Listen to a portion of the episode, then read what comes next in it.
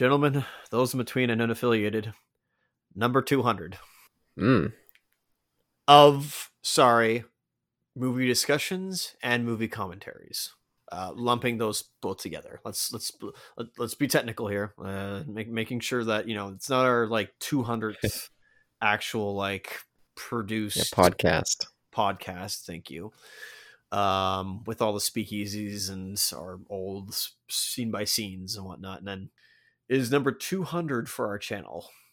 Oh man, Yeah, it is pretty crazy to uh, have arrived here. Yeah, 200 movie reviews, or I guess including some TV stuff, uh, or actually a lot of TV stuff. Now I think about it. yeah, motion, uh, motion video or motion picture or moving moving pictures, as I wanted to call the podcast originally. Oh yes, I forgot about that. Wow. Okay, sorry, I was still gonna be novice elitists, but not mo- novice elitists go to the or look at moving pictures. Yeah, go see moving pictures. I think it was. there we go yeah just because that way it didn't separate from television shows um, or movies but then we also but then we ran into the snag of oh i guess we're doing books those don't have m- movie pictures yeah, and of course, no one would notice know this because I never put the uh, the episode number in the the titles themselves. Uh, but although if you if you are curious, you can go and look in like if you're uh, whatever audio listener you're you're using, if you can do an edit tag, you can see whatever number it is. And yeah, this is 200. So this, this is a big one. 200 is a big barrier to cross, and since we did uh, back on episode 100, I let Isaac pick whatever movie he wanted to pick, and he picked The Iron Giant. I guess this time you're doing a little bit of a follow up, another uh, another animated movie from our from our youth. yeah no both are used uh, also just to butt in uh, technically the only numbered stuff he does do uh, is the godzilla stuff Oh yes, I included in the yeah the descriptions, and I guess technically I do number the bonus episodes for whatever reason. that is true yeah no that, that is true i forgot about that even though they're sometimes out of order Yeah, that was the mistake I made. It's because they're never in order. I don't know why I numbered them. I honestly just leave it. It's a running gag. Like it, at this point, it's just a joke. Yeah, that's true. It's an Easter egg or whatever you want to call it. But yes, back to this. So, uh, yeah. So about good grief. Um, I don't even know how long ago this was. This was. I gotta look at Discord for this Hmm. because I think you came to me. Oh golly. Yeah, it was a while ago. I think it was sometime in January. Yeah, sometime in January. Yeah, I actually I think I had the answer. I gave you an answer, or I replied to you, you know, fairly quickly. But you you gave you basically uh, gave me the heads up of that. Yeah, we're number two hundreds happened. I'm like, holy smokes, I forgot about that. Uh, and I kind of like panicked. I'm like, I don't think I'm gonna. I have no idea what we're gonna do. I uh, I got nothing. And so I thought about it. I thought about it. I thought about it, and I then realized, okay, it, it hit me one morning. I was like, I know exactly what we're gonna do. And not only that, I'll, I'll have uh, I have news to say for all those ladies and gentlemen, those in between unaffiliated listening to us. I have numbers 300, 400, and 500 picked out as well. So Oh my god. we're good for the next like I don't know, like we did our hundred number hundred in like twenty one. This is twenty three, so like I don't know, number five hundred should be good grief. Like 20, maybe? I don't know. I have no idea. yeah, I'm currently scrolling back through the feed to find out what date we did that first one. And to be fair, I haven't been on all of them. That's mostly thanks to Sean and Eric. They've uh, Yeah. they've certainly made that like go by quicker. So I, it's really them who I should also be thanking, and not just me, because I've been slacking, if it, as it were. Yeah, and I've sadly been on all of them. I've been hoping that one one of these days you'll grab the mic and do something with with someone else, but Trust me, I'm.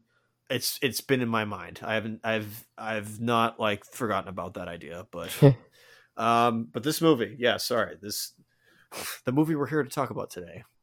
yep. Yeah, the Prince of Egypt. Yeah, tell us why you picked this one. So I was, yeah, I was thinking. Okay, confession: I haven't actually listened to our Iron Giant commentary s- ever, Oh wow. uh, because I actually think I did a terrible job with it. I think it's actually the equivalent of our Star Wars commentaries, at least four, five, and six commentaries, where I just gush over the film and don't actually like criticize it or be analytical or, or like talk about it in like a critical standpoint. Uh, I think it's just me being gushing and being like, "Oh, come on, how come you not? How come you don't like this?"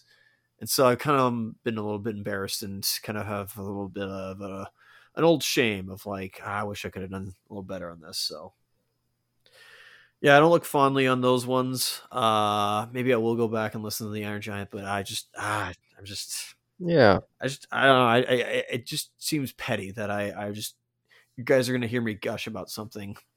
no, that's all I do in Avatar. But anyways, that's that's neither here nor there. So no, this is not a. I'm, I'm not um, briefing everybody and getting everybody ready to say like, oh, I just like the Prince. Of... No, I love this movie.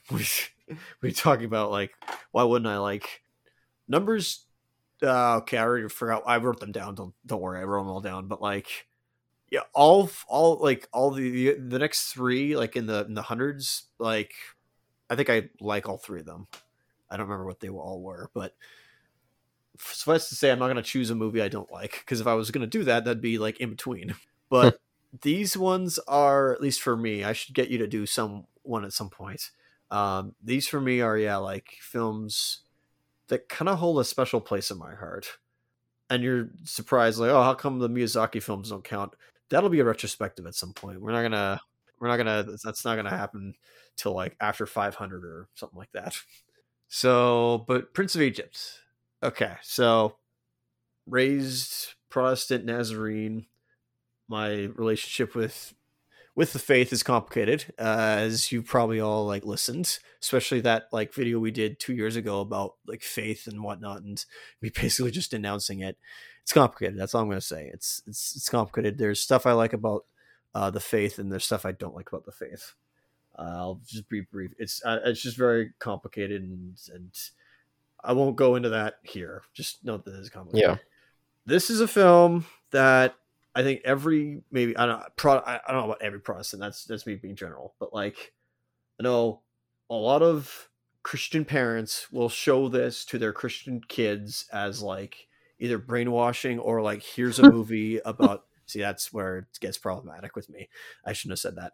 I should not have said that. Um but it's where you know the the parent thinks oh it's the retelling of Moses in Exodus mm. sort of even though the movie well we'll see what happens when it opens up but uh this is a film that like you know it's like oh we finally have like a Christian representation on screen or something like that even though there's you know 10 commandments and I guess that Sodom and Gomorrah movie and Passion of the Christ and Godspell and uh, Jesus Christ Super. Actually, I don't know about that one. Um, and plenty of other Last Temptation of Christ, and I guess other. So it's I don't I don't know. I just maybe this is one that like it's animated, so the uh, stigma of oh animation's only for kids uh, definitely uh, goes into parents' minds of like oh these, we'll just show this to our kids and it'll be fine. As a kid, yeah, I had that of like why are we watching this because they would show me like my parents would put this on like not every other week, but like every time like we they were in church, like a, a special church event on like a Sunday night, they would stick us in the nursery or in a, like another room. Yeah, and they'd stick this on, and I'm not saying I rolled my eyes at the film, but it was more like I knew what this like I, I'd already seen the film multiple times, and it's not like I didn't like it, but I didn't get it. And then as an adult, as as a like you know mid mid twenties now getting closer to late twenties adult, I see this movie for what it actually is a piece of art. Like an actual piece of art that I think the Christian media is doing a disservice to by marking it as it's for kids. I mean, it's for, I think kids should watch this film, but I think you can actually go into this film with a critical mind. That being said, your your your history with this film, sir, please. Uh, I'm gonna wait till we start the movie just for uh, is, time. This is fair for time. Yeah, you're. I think you got the point there. Yeah, you're, you got a point. So, please, uh, if you have this as a copy in your possession, by however means, and if this were a Christian podcast, would be the Lord is listening, and He will know if you are watching this legally or illegally. um, just you know get get to the old timestamp zero and get it to timestamp zero and please press play right now Yeah, I'm seeing the the first trigger point of negativity in my childhood. I'll say, oops, my sound's on. How professional. yeah I also grew up watching this this film a lot. My parents would play it quite often. But when it came to DreamWorks Pictures, especially their animated films, oops, I don't know what's going on. Um, as a kid, I was always skeptical, and I'll explain as we we get past this little little scroll here. Yeah, yeah. What do you think about this little opening they put here? I, I guess they maybe felt like they needed to put this. it it's funny how um some companies now some video game companies mainly ubisoft put this in front of their assassin's creed um Oh, games where they were like this this uh, work of art is based uh, is like made with like multi-ethnic creed and gendered persons and does not reflect everything or whatever. It's just basically to i guess push away from any controversy i don't know push away but like Mm. stem any controversy of like oh you're you're dealing with heavy subject matter and make offend people. It's like this is a work of art. Where it's an adaptation. Literally what this film is. Um they're, they're i think it's okay to do an adaptation for pit's sake. I don't because nothing is sacred. I mean okay well to some people this like this story is sacred. I mean what it's based off of. Yeah, yeah. But back to my little. Well, I guess I, I will say I, I really do like this this opening song. I think this is fantastic. I think the animation really pops here. So definitely some positive uh, notes for me there.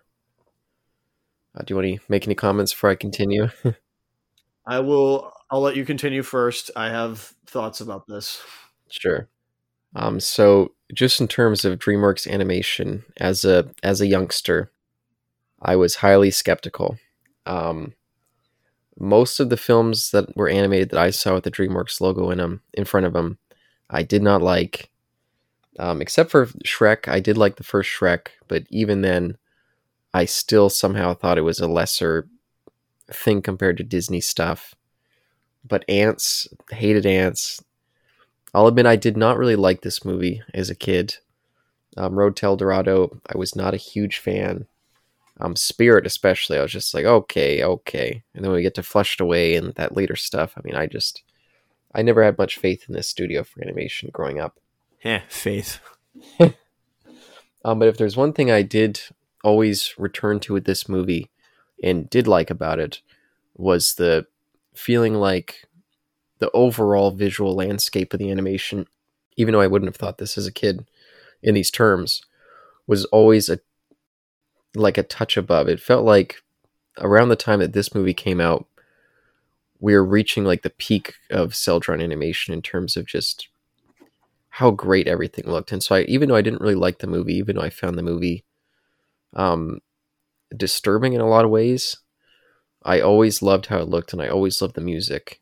And so I, I would watch it honestly in the background. I would be playing video games or something on my Game Boy and I would just have the movie playing there. But I was never a huge fan.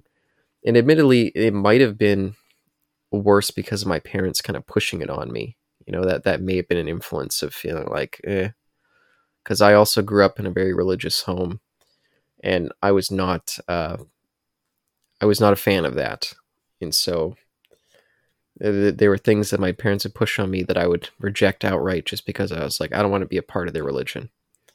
So, so maybe that's a lot to to drop at the front, but especially over this great song, a lot of this stuff is just awesome.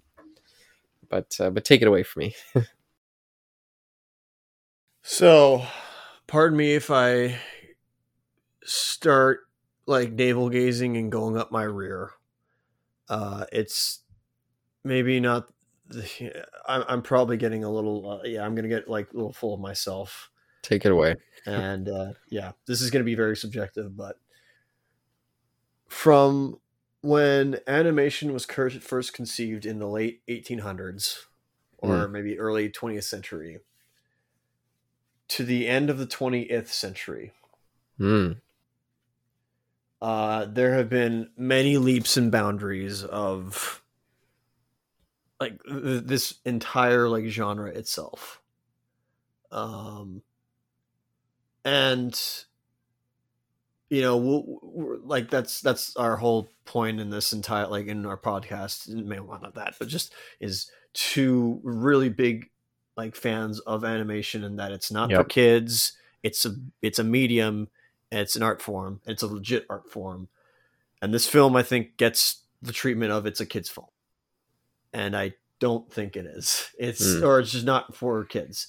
But this opening Oh, again i'm sorry i'm gonna get hyperbolic i'm gonna get really like animated here wow. Sorry, I, I need to interrupt you. Yeah. That's just say it i don't care a stunning shot. yep Absolutely stunning. The CGI integration is some of the best I've ever seen. It's just incredible. Please, feel free to like interrupt me for for that reason because there's a lot of cgi in this film Yeah. but i think it works um And you know me, I'm the first to complain, but it is off the charts incredible the way that Yeah. they blend the two. It's just crazy. Even that shot there, you would never tell that that was CGI plants in the background, but my eye, yep. it's just, it's, yeah, it's so well done. oh and some of the background art in this film holy crap.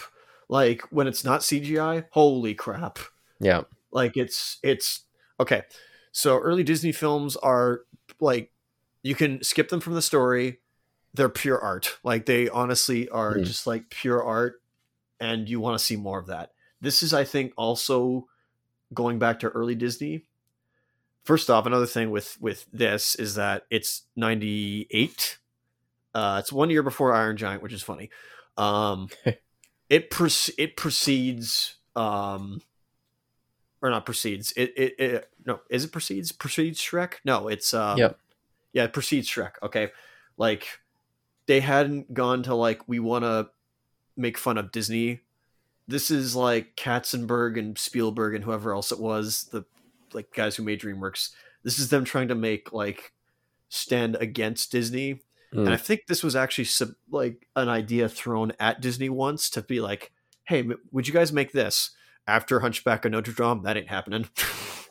Yeah, it was actually Jeffrey Katzenberg. He was trying to push for it, and they rejected it. And, and when Katzenberg and Spielberg hitched up, Spielberg actually suggested it. So it was like perfect for for Katzenberg, since he'd been wanting to do this for like almost a decade or something like that. there you go.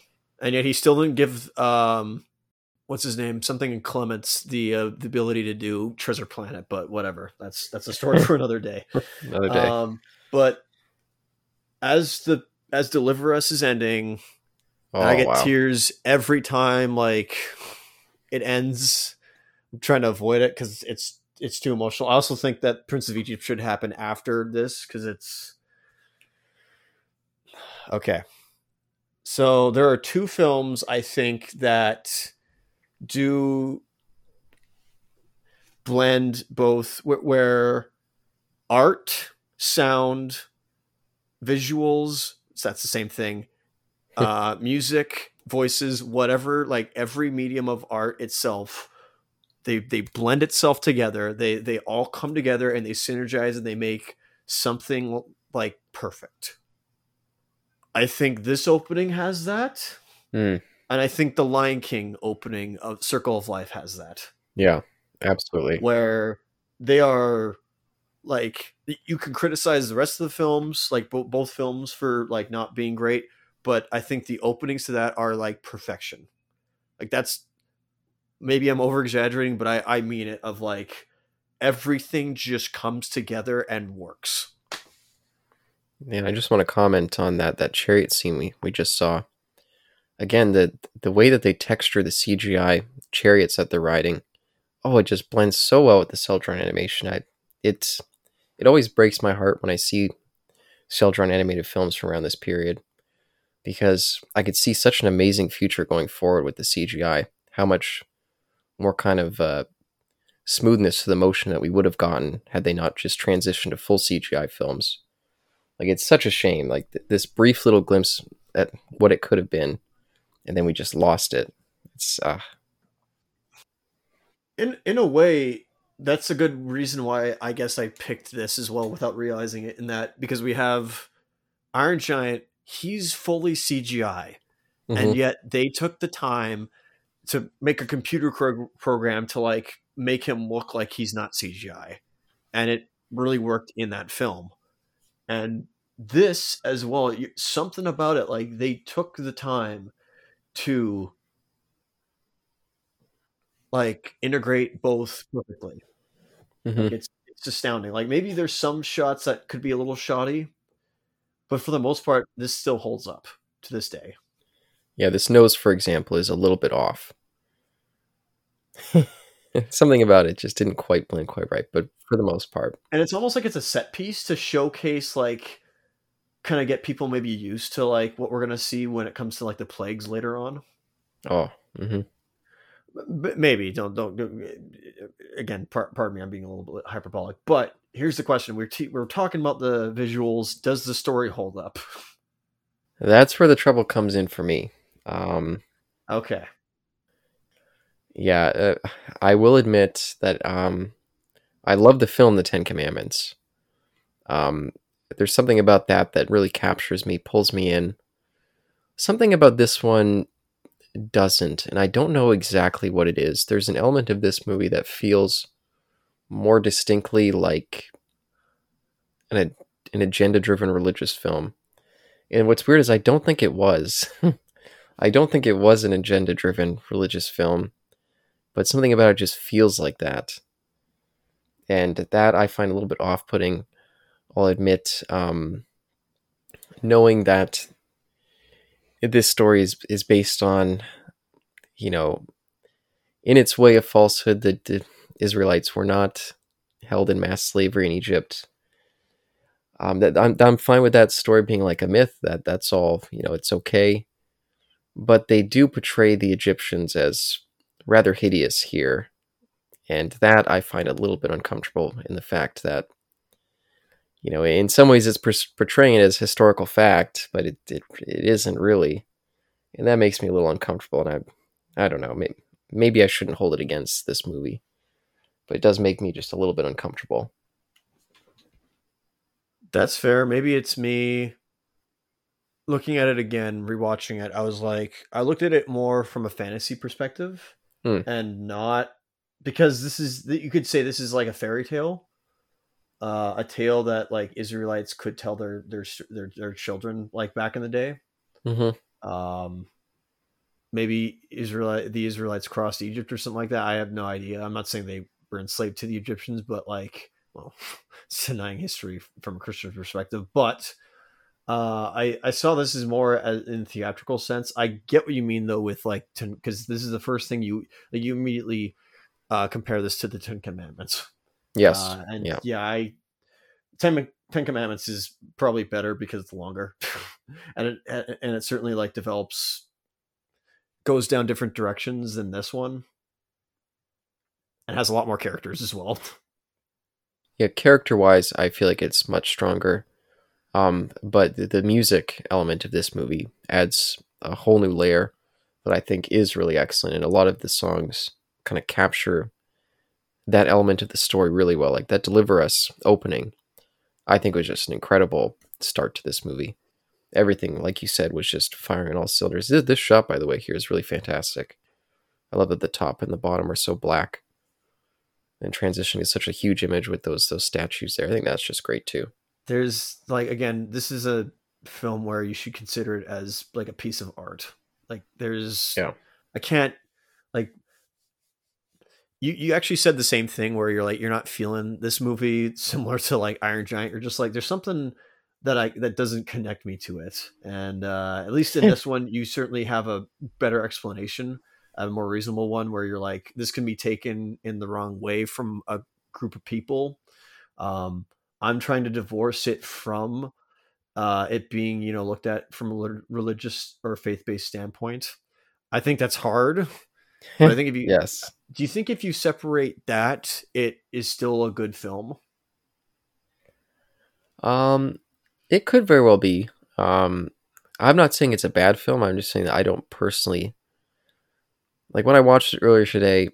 I found my mind wandering. Once we get past this opening, and we see uh, Moses move off into the desert to find his new tribe, I just sort of not really being engaged and especially once we started seeing his interactions with God and all that stuff, I just started being just off put for reasons that I'll explain when we get to it. of course, yes. Um, but I think this this whole opening section before he leaves, I think is all really well done. I, I I'm quite engaged, and I'll say because uh, you've not ever gone back to that Iron Giant discussion, I don't think I was negative on it. I think I just wasn't. Uh, I was like, I need to watch this again. I really like it, but I I feel like I need to spend more time with it.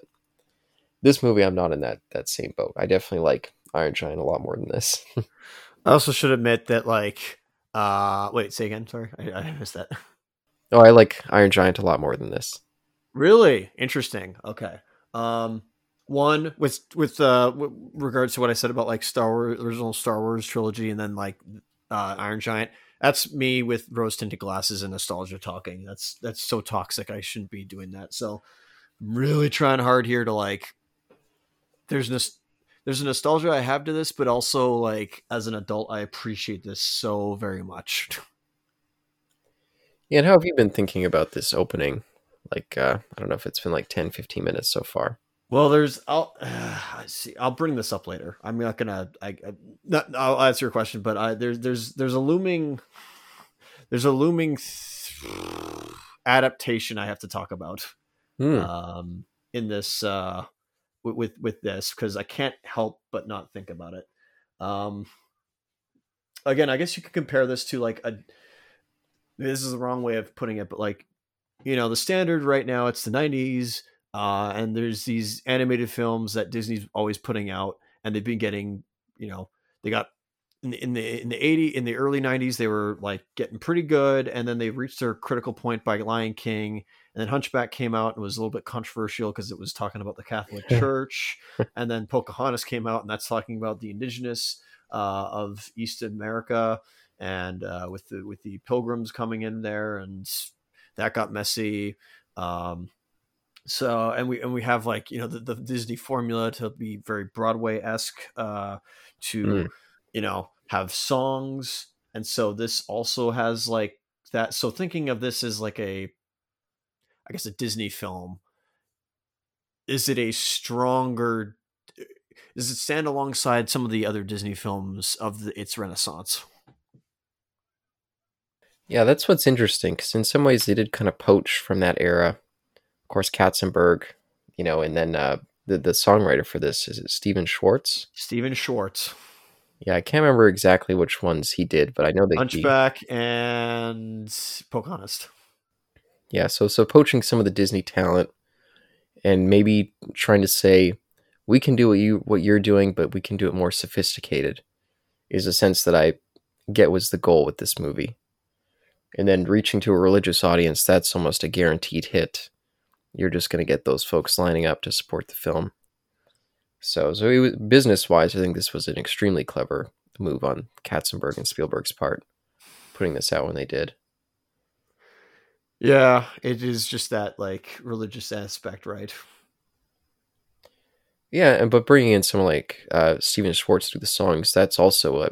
I mean, he's a very, very talented, and prolific songwriter, and he delivers some really impactful stuff. Mm-hmm So, so it was. I just thinking about the business element of putting this out when they did, because by '98, the biblical epics, I mean, those had had shot through the floor a long time ago, and they really major motion pictures were not really aiming to have a religious bent. So, so in that way, it's it is a little bit of an oddity, but it makes total sense when you think about it in terms of this is the early days of their studio, and then wanting to make something that's going to have really big, broad appeal, bring in a lot of audiences.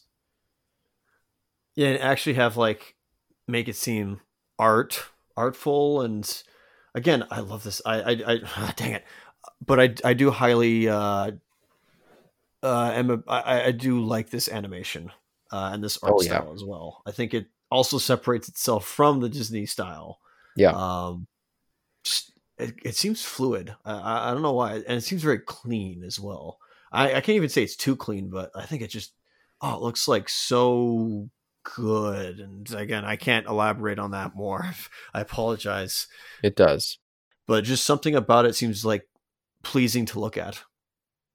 But if there's one thing I did not like about this movie as a kid, and I feel the same now, is I feel like this film and The Road to El Dorado have very similar face models, and I find the faces just in some way just strangely off-putting, and I don't know why that is. But I felt it as a kid, and coming back to it, I feel the same.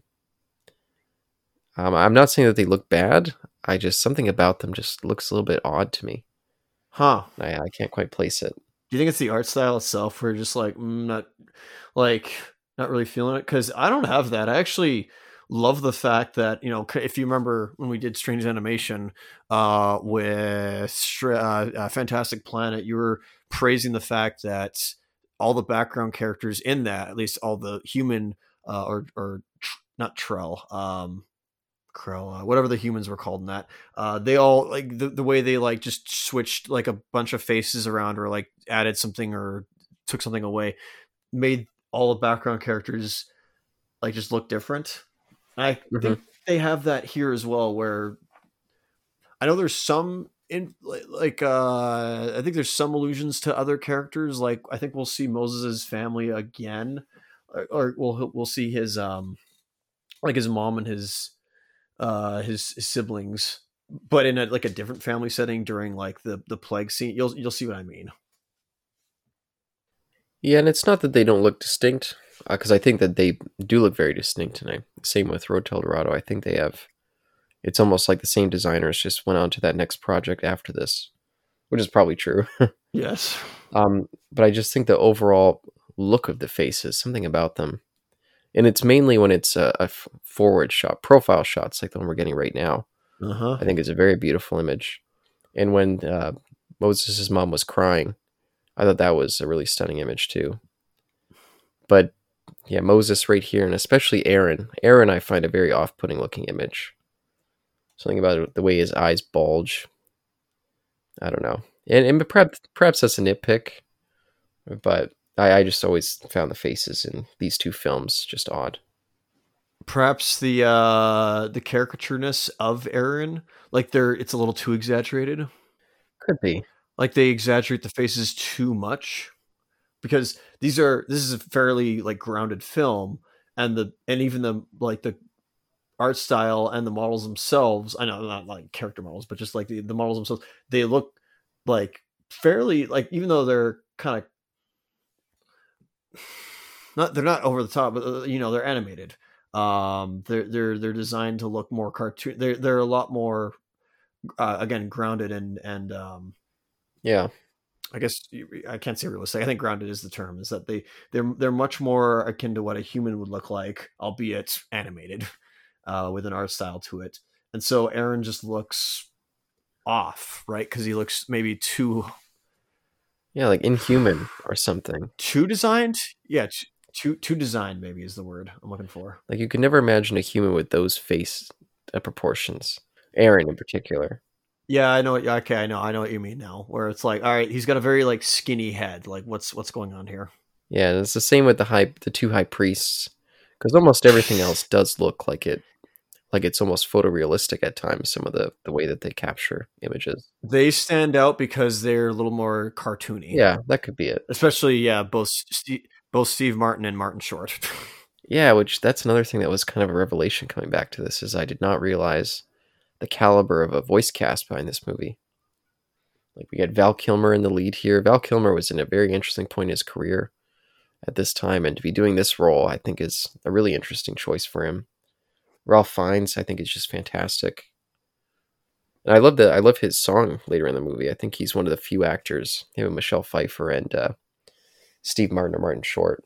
I think those are the only ones who actually do their their own singing in this. Uh, I believe like Moses' mom does that too. I mean, I don't know if she doesn't exactly have Yeah, yeah. I don't think she has. lines, but she sings. But like her actor is singing, but portrays her. That's No, you're right. Is that everybody like? It, and it's weird though because like I read that Val Kilmer actually like one he actually portrayed Moses in like a play, I believe, Oh. like when he was younger, uh, and two he can sing, but they went with somebody else, so that was interesting. By the way, uh, I'll just say this scene in particular was one of the reasons that I did not like this movie as a kid. I always found this scene highly off-putting. And I think animation-wise, it's cool. And if anyone's ever played uh, Super Mario Odyssey, there's a feature in that game when you can basically do this when you just become a character on a wall like this. You become the original Mario. You play little mini games. Yeah, Paper Mario, uh, in a, in a way. In a way. And so it's just funny seeing this, but this whole little thing here just kind of disturbs me. This dream sequence. Yeah. Almost a dream sequence from God. And I'll say that's one of the reasons that I did not. Oh God, is that a nipple on that woman there? That was weird. Uh, I didn't see it. I know her. It looked like her breast was showing, but I, I don't think so. Uh, um, yeah, I remember finding this disturbing as a kid because I was like, one, the Egyptians look like scary monsters who just want to enslave people and brutalize people, and then Moses, you know, he's got to deal with those scary Egyptians, and he's got to deal with that scary God who's the same. He just wants to brutalize people and and do these horrible uh, things like kill the kids in the end and kill the makes them kill the sheep and then rub their blood all over the wall. That just seemed gross and barbaric. So there was stuff in this that people, my parents would be like, "Oh, God's like this God of love," and then you show me this movie and it's like, "No, God's violent. He's just as bad as the Egyptians. How's he better?" That's what I would think as a kid. and you were telling me not to like bring scripture into this. Got it. I'm just saying. I'm just that's saying why I found the movie off-putting as a kid. yeah, I guess you could say I was brainwashed in that. Like, you know, this is. I think it was nice though to like see this visualized. I know that sounds again maybe disturbing for me to say, but sometimes as a kid you don't like actually get it unless you see it animated. Yeah, like you have to see it like to believe it. Like you're just told to believe these stories, and then you come. This comes along and it's like, oh hey here's actual like factual evidence as they would say like you know as as a parent would say of this actually happening like here here's what it actually was like it's an adaptation mm-hmm. of what it's called and i mean so far we haven't seen god in this not yet um yeah. i i actually kind of like had the thought process of like okay the egyptian gods do exist in this in this reality but like somehow they're not helping Pharaoh out. Well, that's the thing. Is it turns out that they don't. Yeah, they're like, uh, let's not. Which is another thing why it feels a little bit like a little bit like Christian agenda movie. Propaganda. Yeah, when you read the Bible, even though they do mention numerous times that oh, there's these false gods, you get the, the sense that maybe the false gods are like other demonic forces that do have powers. You know, they they kind of make hints at that. Um, this one it is just like, oh no, the Egyptians are fools. Their their high priests are charlatans. They're horrible slavers, and they're. I, I know it's a I, maybe it's a weird perspective to just see this movie as having kind of a somewhat xenophobic view of the Egyptians here. I don't know at least these ancient Egyptians, given that like I believe, oh man, maybe I'm wrong on this, but at the time, like a large number of uh, Egypt itself was either Muslim, or I guess is still is still either Muslim or uh, Christian. And, and neither of those groups existed at this time in antiquity. But I know, yeah. So I mean, if you are a person uh, of of Egypt who does you know worship Egyptian gods, yeah, this film's not for you. Um, and it totally like probably is the equivalent to like a bad film depicting or a in uh, what is it an ill-informed f- and poorly written film based off the identity of like indigenous peoples over here and and to be fair so i see your point no the the belief in the egyptians gods basically didn't survive uh, the fall of the egyptian empire so they, they were long they're long gone by this point. How many people still worship the greek gods? Okay that was exactly yeah well that was kind of uh that was, that rhetorical. That's an unfortunate one because it was the christians that wiped them out but uh, and greece is mostly like you know uh christians themselves as well but anyway.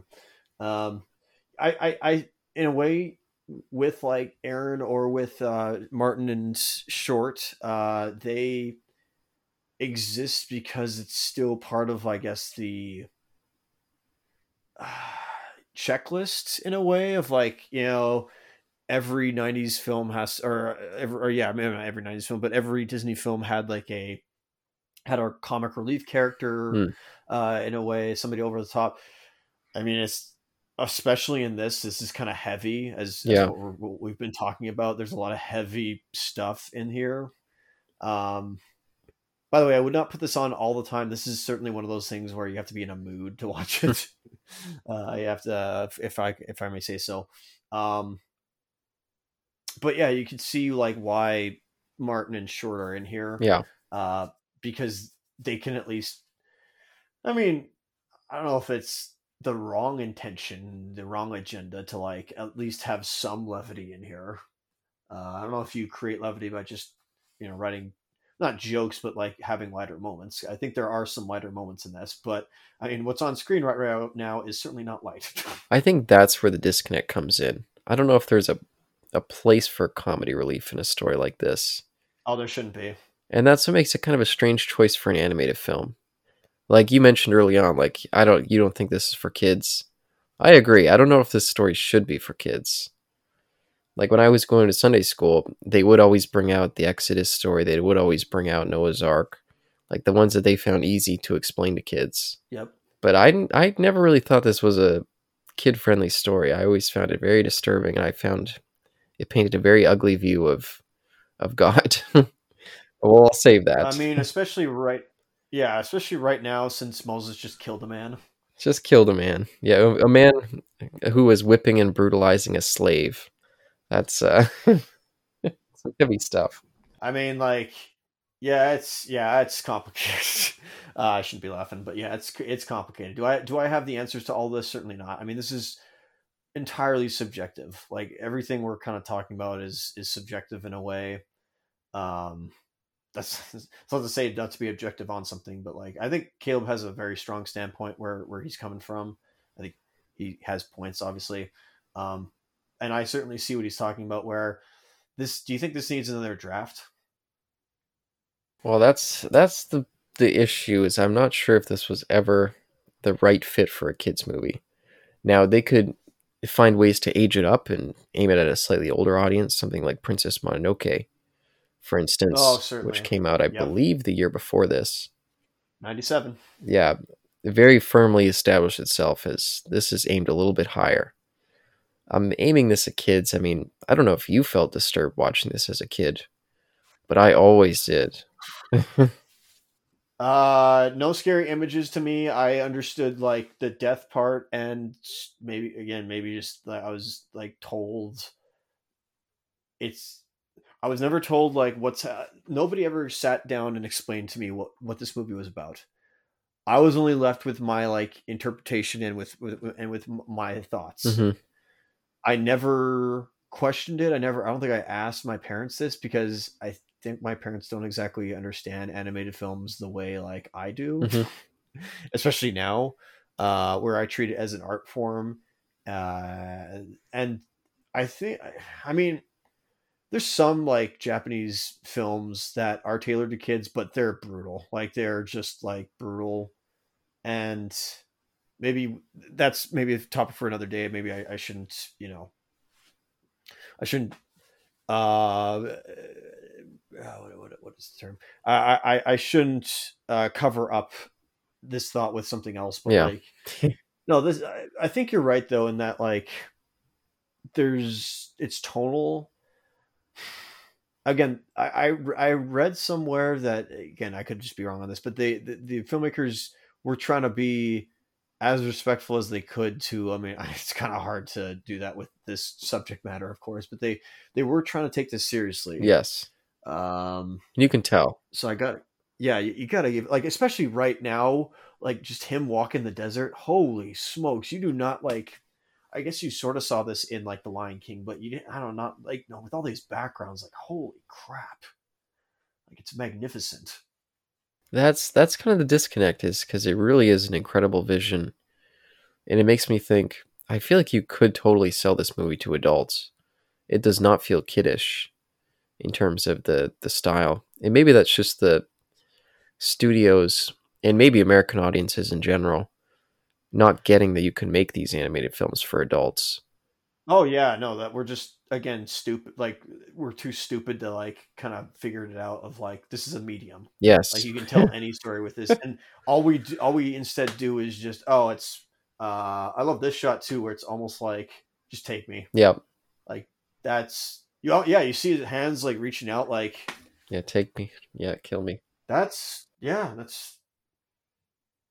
It's like he's being purified. Like the sand is purifying his skin almost in a way, or all his sin. Like Mhm. not not really, but like I I don't know, just po- points of that. But like you know how like we said before, like animation in America is just you know kind of saved for sitcoms, or like you were saying, like that's kind of the wrong way they're treating it. But I, again, it's kind of Disney's fault in the way as well. Maybe not fault, but like Disney was only doing like stuff that was kind of aimed for kids, so this went the same way which kind of sucks. It's lim- like you think that maybe they were trying to find themselves like, oh, this is their first film. Maybe they should have started with something less subject matter because like they could probably get to this like level of filmmaking eventually. But Yeah, I was trying to think who made Titan AE because I'm pretty sure that was more directed at adults, and that came out only a few years after this. Fox and or uh, F- Fox with um, what's his name, um, D- uh, Don Bluth. Don Bluth, excuse me. Don Bluth. Okay, that makes sense because yeah, I'm pretty sure that was a PG or PG-13 movie. Oh yeah, and when we get to NIMH, I know you're you're kind of iffy on Secret of NIMH. Yeah, it's been a long time, but I'm I'm curious to go back. Yeah, we'll go back to that at some point. Uh, And I won't say anything. yeah, I was gonna say that part of the problem is I'm not sure how you could fully differentiate the fact if they were going to aim this more at adults, maybe upping the violence, maybe adding in some some harsher language or something, but then maybe you turn off the evangelical audience. So, and Yeah, I'm just thinking of like, or sorry, go ahead. And I was going to say, and of course, this isn't solely aimed at evangelicals. I know that they did mention that they brought in um, Jewish and Muslim um, advocate or uh, advisors, as well as Christians. Yes, clerics, uh, priests, rabbis, etc. Yeah, because of course, this story does play a very pivotal role for all three groups. So Again, we'll see in the ending. yeah, so maybe going too hard on the rating would have turned off some some of the core audience, and also it of course makes more money if you sell it to kids as well. So that makes a difference. yeah, no, that's that's the thing. It's the culture itself. Because I'm thinking like, how how can you mark? How would how would this be done if it was like Mononoke? And yeah, it, it could be done. Uh, I think. Um, I'm not elaborating. I'm sorry about that, but like, I think you're right. I think it just has an identity crisis right now, if that's the term uh, I can use appropriately, and it's not uh, politically incorrect to say like, yeah, it's either for kids or it's not for. So it's it's just like stuck being a kids film, and it's, I guess, yeah, just it's just stuck. Yeah, and, and so in some ways it does it feels like it lacks a little bit of impact, and I also do feel like maybe if they would have aimed at adults, they might have gone for a bit of a longer runtime, which could have developed some of this stuff a little bit more. Because how do you feel? Uh, how do you feel Moses is doing at this point in the movie, character wise? Could you say he's almost doing? He's going through the motions of like the the, the book of Exodus itself. Well, in some ways, that's how the whole movie feels a little bit. but I think they've done enough with him so far. I think it's mostly after this point where it starts to feel like I'm just not really with him much anymore. But I feel like I get his journey up to this point. Yeah, when he then becomes a vessel for God. Yes, that's where. And I will say his relationship here with this this uh oh how do you say Jethro. how do you say is his wife's name? Oh, Zipporah Yeah. or is it Zephyra? Excuse me. No, wait, no. I'll see you in a second. Yeah, as much as I love this song, I do think this is one of my absolute favorites from this movie. I think this is a great song. Yeah, this is like this restored my faith in in well faith, uh, and, it's just a good song in general. But yeah, this certainly restored my faith. Uh, listening to this. Yeah, it's a quality song and I I feel like this is the last moment of the movie. After this song is when I really start to be like just less engaged overall. Um and part and some of it comes from the fact that I do just feel like I start to lose track of Moses. Maybe the time jump didn't help. Um, but his relationship with his his soon to be wife, I feel like happens off screen. And then yeah, then he becomes kind of a vessel for God, and then I just almost lose him completely. He loses all character. Like all, like he's going through the motions right now as we're like watching the montage of it through Heaven's Eyes, and especially yeah the fact that like it only seems like it's the it's the episode five problem of like how long is Luke on Dagobah? Mm. Like it only seems like he's here for like a month or two because we see his hair grow and whatnot. When he was in the desert for years, um, before he came like when went back. I mean, yeah, because you could see like his because Ramses then has a son, mm-hmm. and we didn't see his wife before, so him and uh, his wife had to like you know be a thing. Um, but here, you know, we see a montage of uh, Moses falling in love with Zipporah, but I don't know if you want them to actually, because yeah, I agree. I kind of want them to like what what is it what is it about the, these two that they like like each other, other than the fact that the book said so that he yeah. like you know married her. oh, that's the thing. You want it to separate itself more from the Bible itself. Absolutely, and in some ways, I wish it would have been. In some ways, I wish it would have separated itself more, or stuck closer. Because, I mean, I feel like we could have had a really interesting dynamic with Aaron, if we had kept the the more true to story elements with Aaron. But instead, they just kind of push him aside, and then don't really do much with any of the side characters. The wife uh, really doesn't become a character much at all. I mean, she has a cool song, but she's almost just like a, a watcher of like an observer of his his greatness moses greatness yeah what's the term uh not not mute no it's not muse but uh what's that what's that term where same thing that happens in uh kingdom come uh with the priest where they yeah become basically an observer like the, the witness a witness that's it a witness mm. to the events witness yep and they do a little bit with miriam the sister but even she doesn't really have much of a character. And it does feel more like we're doing cliff notes of a story that everyone knows, and it's kind of just meant to pull the audience in by um, what's the word? Hmm. Yeah, just heartstrings. uh, just just pulling them in because they already kind of know the story, and it's meant to, you know, just be satisfying enough to see it being portrayed in this way. And again, aimed at kids, so maybe kids won't care as much that the characters aren't being well explored.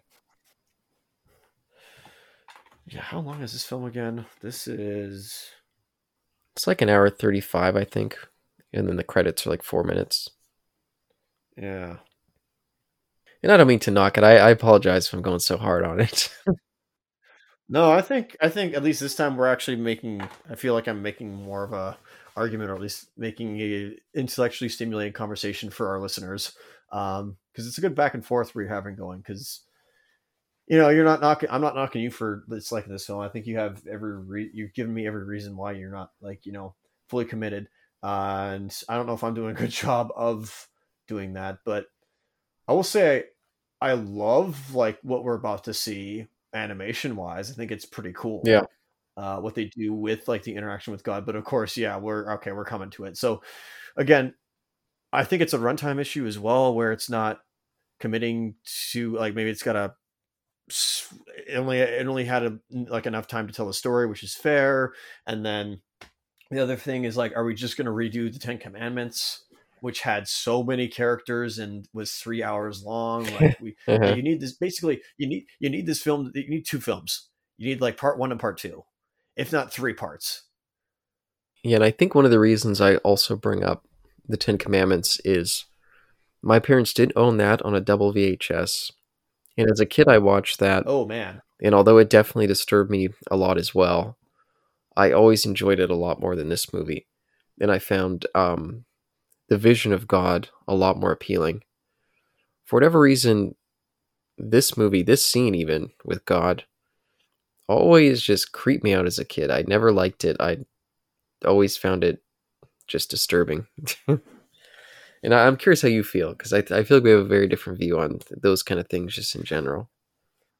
Yeah, again, he's the rebel. He was the contrarian. He never uh, liked. Well, yeah, he never just he he he, he was a rebel from his parents, which makes sense. Um, I love this. Like maybe not not as a kid. As a kid, I'm just like, okay, this is the the burning bush. We all know what the burning bush mm-hmm. is. This is what it is. This is the interpretation. As an adult, I love this. I think this is just beautiful to look at. I I think it's gentle to look at, mm. except for obviously when he gets you know mad yeah. or when he raises his voice, which I don't think needed to happen, but that's just me. That's the part that disturbs me. There's a little bit of disturbingness uh, of just being like, oh, like this weird alien thing's come to you and now giving you this monumental task that you kind of can't turn down.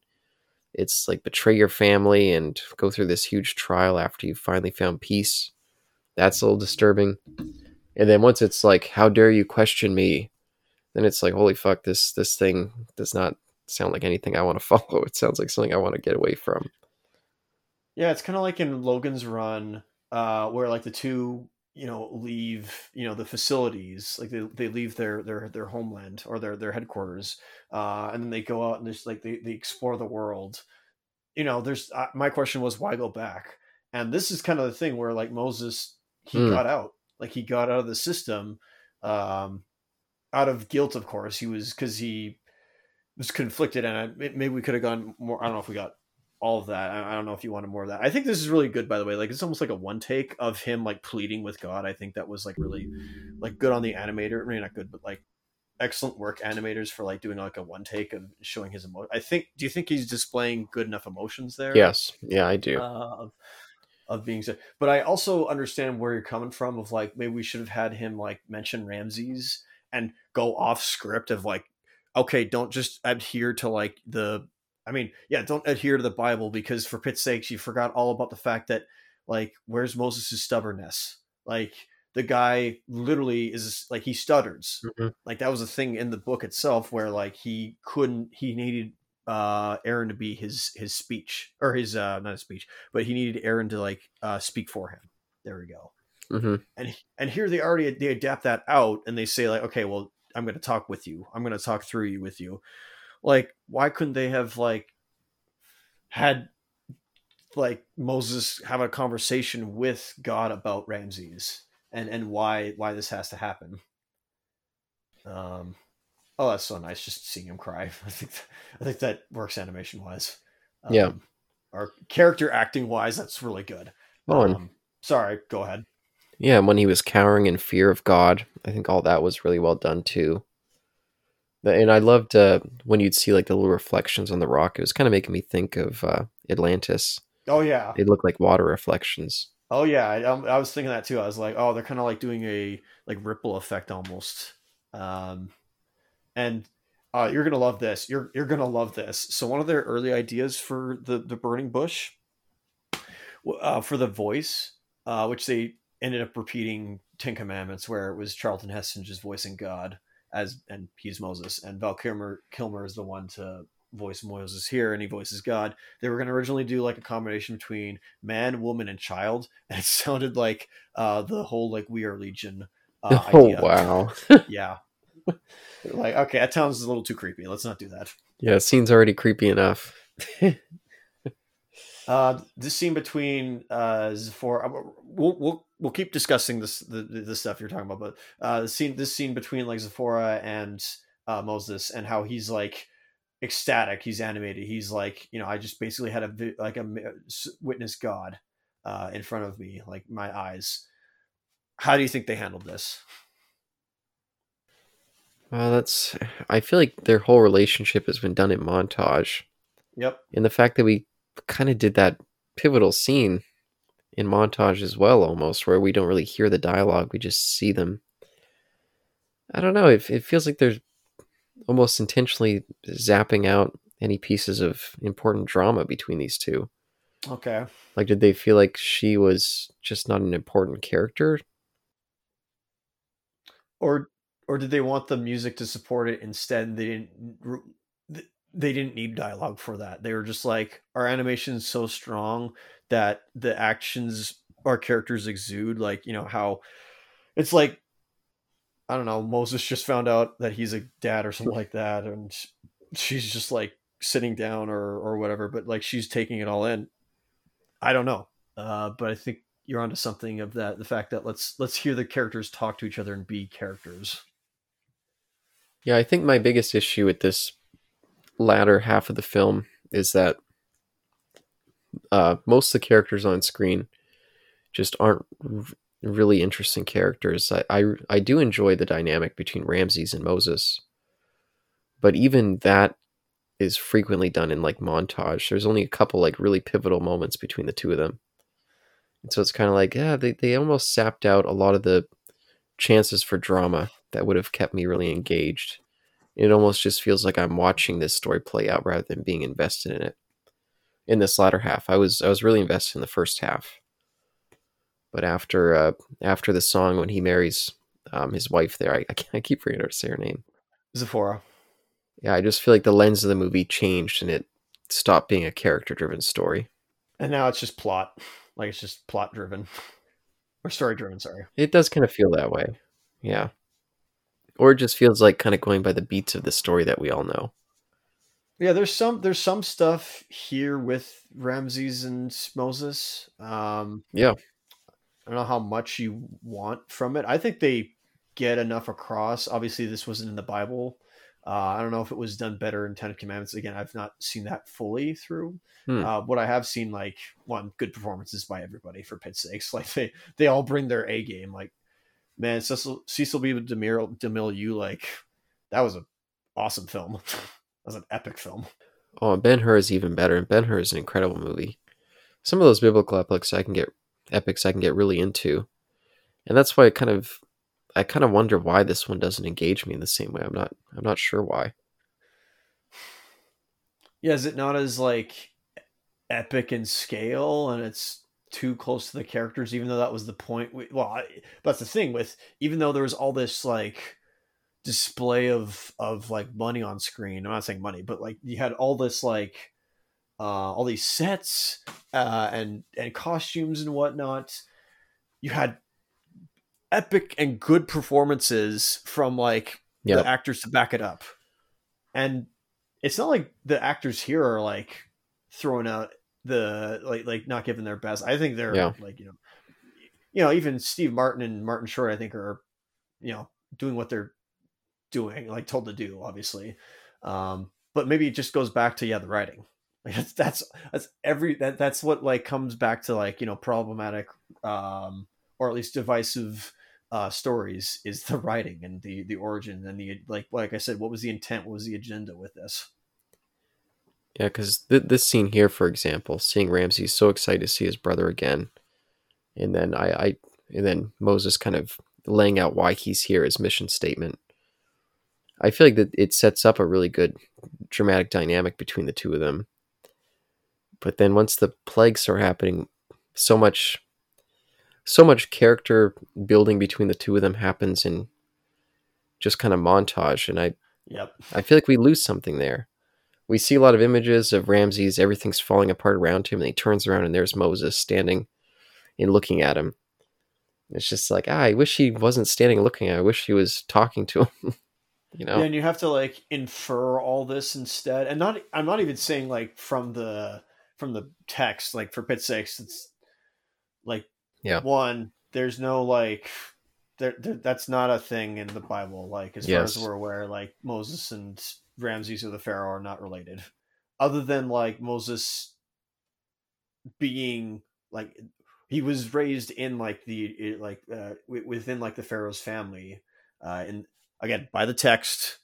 Hear me out, man. Come on, give, give me that at least. He was raised in like you know the, the he was raised in Egypt, um, and then yeah went to the desert. But as far as we're aware, the Pharaoh that he came to uh, after he had his vision from God or his interaction with God uh, was a different Pharaoh from the previous one. Yeah. Yeah, and I'll say I am trying to distance myself from any sort of, you know, the fact that Moses is an archetype, not a real historical figure, and all this stuff. You know, I'm I'm just trying to throw that out and just not even think about it. or at least just a fictitious character, Yeah, unless that's not what you're trying to do. Well, archetype in terms of he fits a lot of other uh, fictional kind of uh, pivotal figures in that point in history.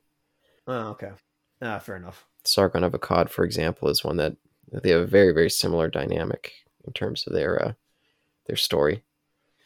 Um, but yeah, but this is the moment where I was mentioning where they kind of they paint it as if the the Egyptian gods are real, but then when you watch the scene, it really is just these two magicians kind of putting on a show to fool their pharaoh.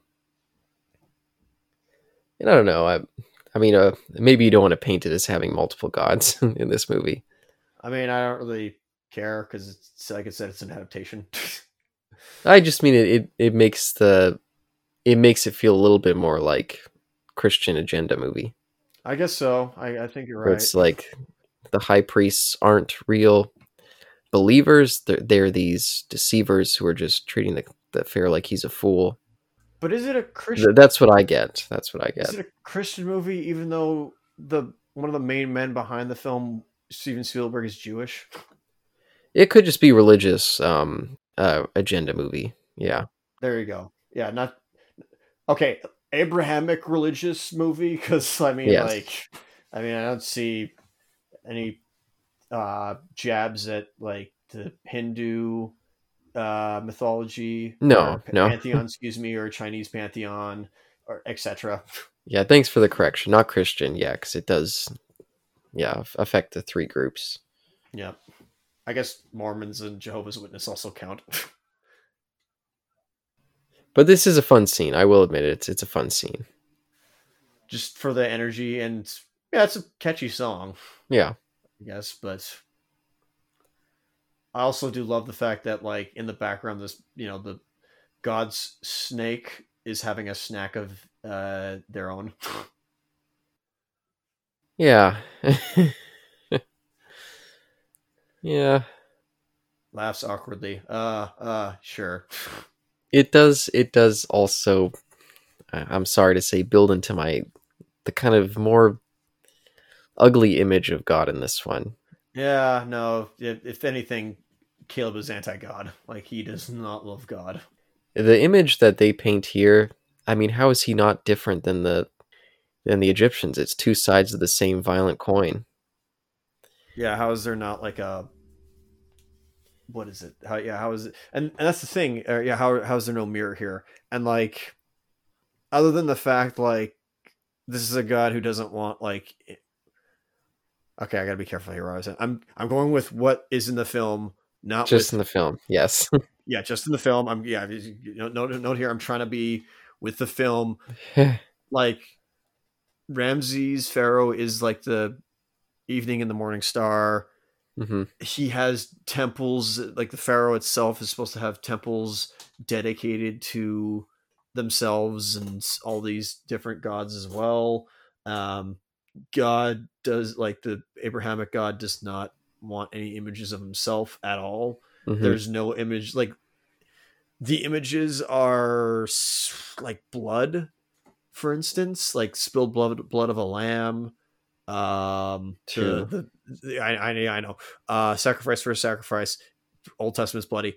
Uh back to this uh burning bush um moses' staff potentially the plagues you could say. There's no like you must like i guess you could almost say like god is a poorly written character in this film. But it is a fairly faithful representation of God. is the sad part of the the God from this story.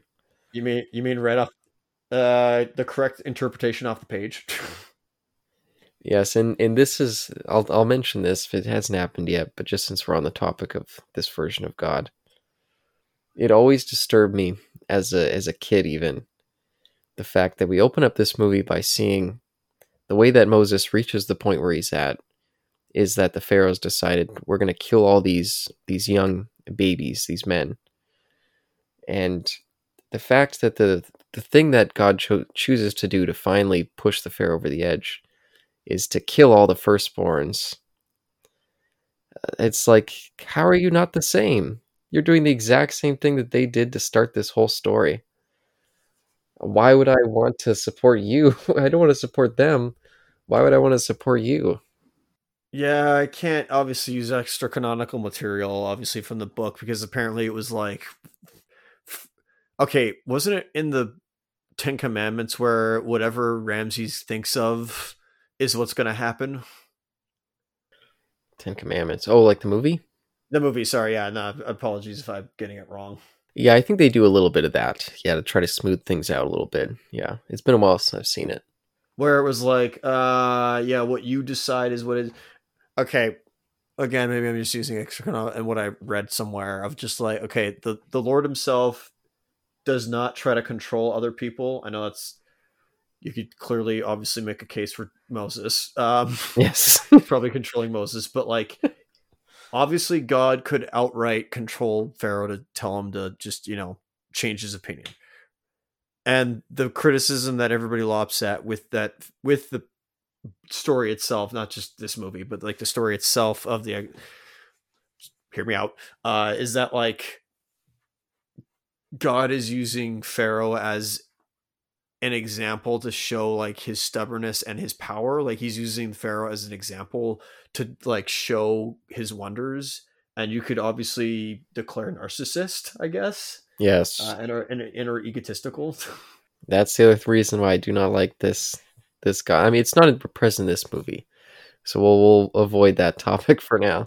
Yeah, they don't they don't do that. And the other, but the thing is that like God doesn't try to control like the fact that we got free will will from the the fruit, um, the forbidden fruit means that God won't interfere with us.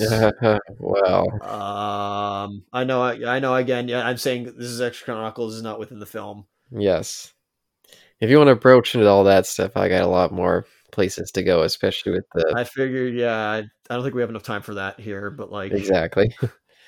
but um, it's not something I'm trying to dance around, but I just find it really off-putting that in order for God to, to prove His point here, that one, I mean, all those lambs that they had to kill for the blood, shouldn't He just know? If He's all-knowing, why do they have to kill all those animals?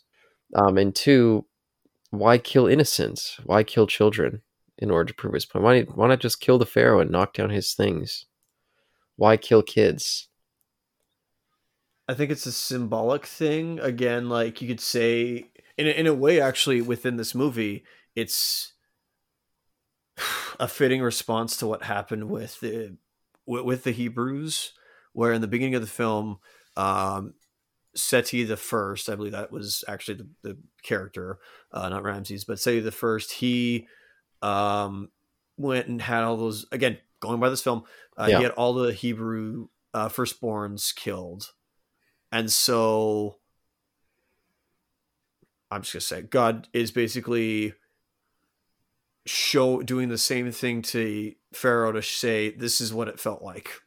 Like, know how this feel, that know how all the all these plagues, all the like the fact that you lost your firstborn son, this is how my people felt in slavery.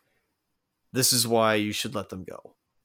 There's my interpretation. You could say that's ugly and whatnot, but like that's just yes. There's there's an interpretation for you. Yeah. So to punish one man, he punishes innocent children and takes their lives. He pretty much makes an example out of them all.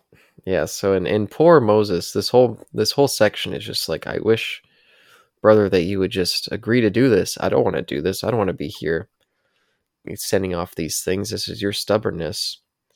But is it really his stubbornness or is it his stubbornness and God's hideousness that are that's causing it? I think it's a mix of both. Oh, you mean Ramses' stubbornness, right? Ramses, yes. Yeah, we're we're yeah, we're again Moses is the vessel for God and he has no character anymore. It, I he does have moments, little flashes. Like I really like the scene. Um, it's not quite here. I mean, here he's. Yeah, we'll uh, we'll get. I think I know the yeah. scene you're talking about. Yeah, we'll get to that one. You'll point it out. I always like that he didn't have any blood on him. That there's a little pocket there. I love that as well. That's so good. Also, my joke was that when maybe this is insensitive, but again, this shouldn't be in this film. But like when they uh when they make the blood air quotes, um, I'm like, oh, so. The, ancient Egypt are the original creators of Kool Aid. All right, interesting. Because it looks like the consistency of Kool Aid and not blood. I could see it. Oh god, Aaron's face is just so strange. What's with the chin? is that his? Is that supposed to be his beard or is that his chin? No, no, no. He, you know, he looks like he looks like um, Han Solo from the holiday special. Oh god, you are you are absolutely right. Yeah. Remember how like he had the big nose and whatnot? It's totally him. Yeah, and I think it's such a shame that they didn't use Jeff Goldblum there because I feel like he could have really brought something. And having the two of them have more of a dynamic together might have brought out some more character for Moses in this latter half. Yeah, no, I think I, I know what you mean there. I think that could have been a mis- mixed opportunity. All right, plagues go. Um, yeah, this is definitely some of the stuff that disturbed me as a kid. Um, yeah, that's that's all I got. How about you? Uh, okay, music go. Uh, what do you think of like Schwartz's and Schwartz and Zimmer's? Excuse me. Like, come on, it's Hans Zimmer as well. Like, he he Yeah. deserves a lot of praise here. Like, this guy is like on his like is just on it, dude. Like, he's he's going on all cylinders. I think he's doing a fantastic job like scoring this entire movie. Agreed, no doubt. Him and Schwartz are both fantastic here. But what do you think about this this plague scene? Uh, I love the I, I love the music. Um, Yeah, it's cool to see the plagues. I don't know if they do them all in order. Um, but again, it's kind of I it's a montage. Like it's almost like the music was there to like fill to hang on. The the music was there to shorten yes, development in a way where it not hides but it like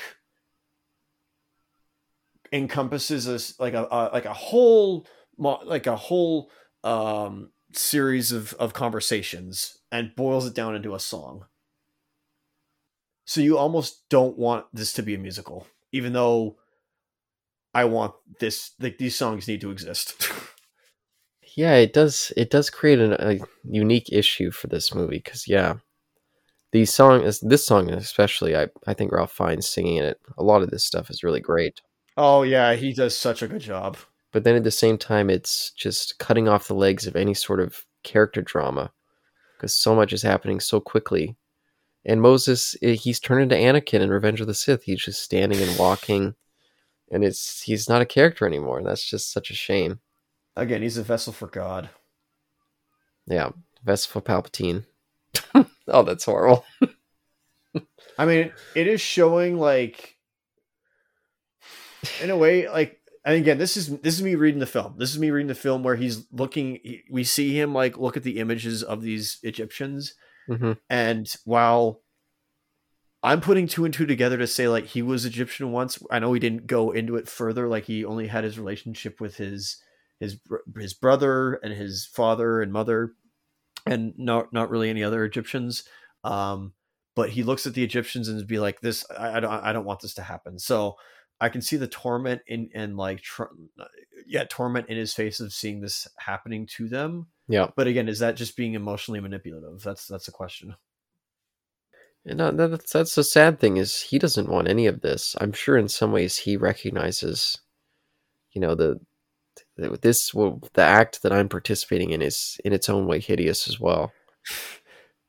And as a oh go ahead. As just uh, as as Christian Bale said when he was doing when he was playing Moses in uh was it Exodus? Gods and Kings or whatever it was? Oh wow. Um he was like oh yeah Moses was a terrorist. Yeah you, you you could most certainly make that argument. Yeah but this i think is a really nice scene here. This is Oh, one of my favorites in this latter half. This is what you want. Like this is Yeah. the fact like you you want this. Yeah and it's the i mean they touch on again i mean these these two are brothers in a way. And that's i think a, a great place for drama. And it's kind of a shame that we didn't that they didn't do more more with it. Or focus more on it and instead like gave us really bangers of songs which is like what Yeah. you want like sometimes better than christian songs itself like you know ones that, that you sing at church um oh could yeah imagine could you imagine some of these songs being sung at church i don't think they would work out of the context in the same way uh, certainly not uh, i think through heaven's eyes might work maybe maybe Deliver us certainly wouldn't. Wouldn't that be strange?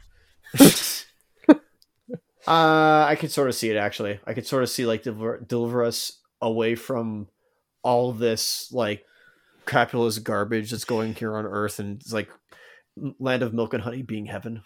I guess not a mass suicide plot. Don't don't get me wrong here. I'm probably that's what I was gonna. I was gonna be like, there's something about it. If they were seeing that, that would seem a little bit creepy. Yeah, in some way. Or it's very much like we're gonna we, we want to be taken away from this world. Yeah, it's like kill us all quick. but let's yeah, maybe let's stay away from yeah. Too outwardly political or something. I mean, how are we not canceled by this point?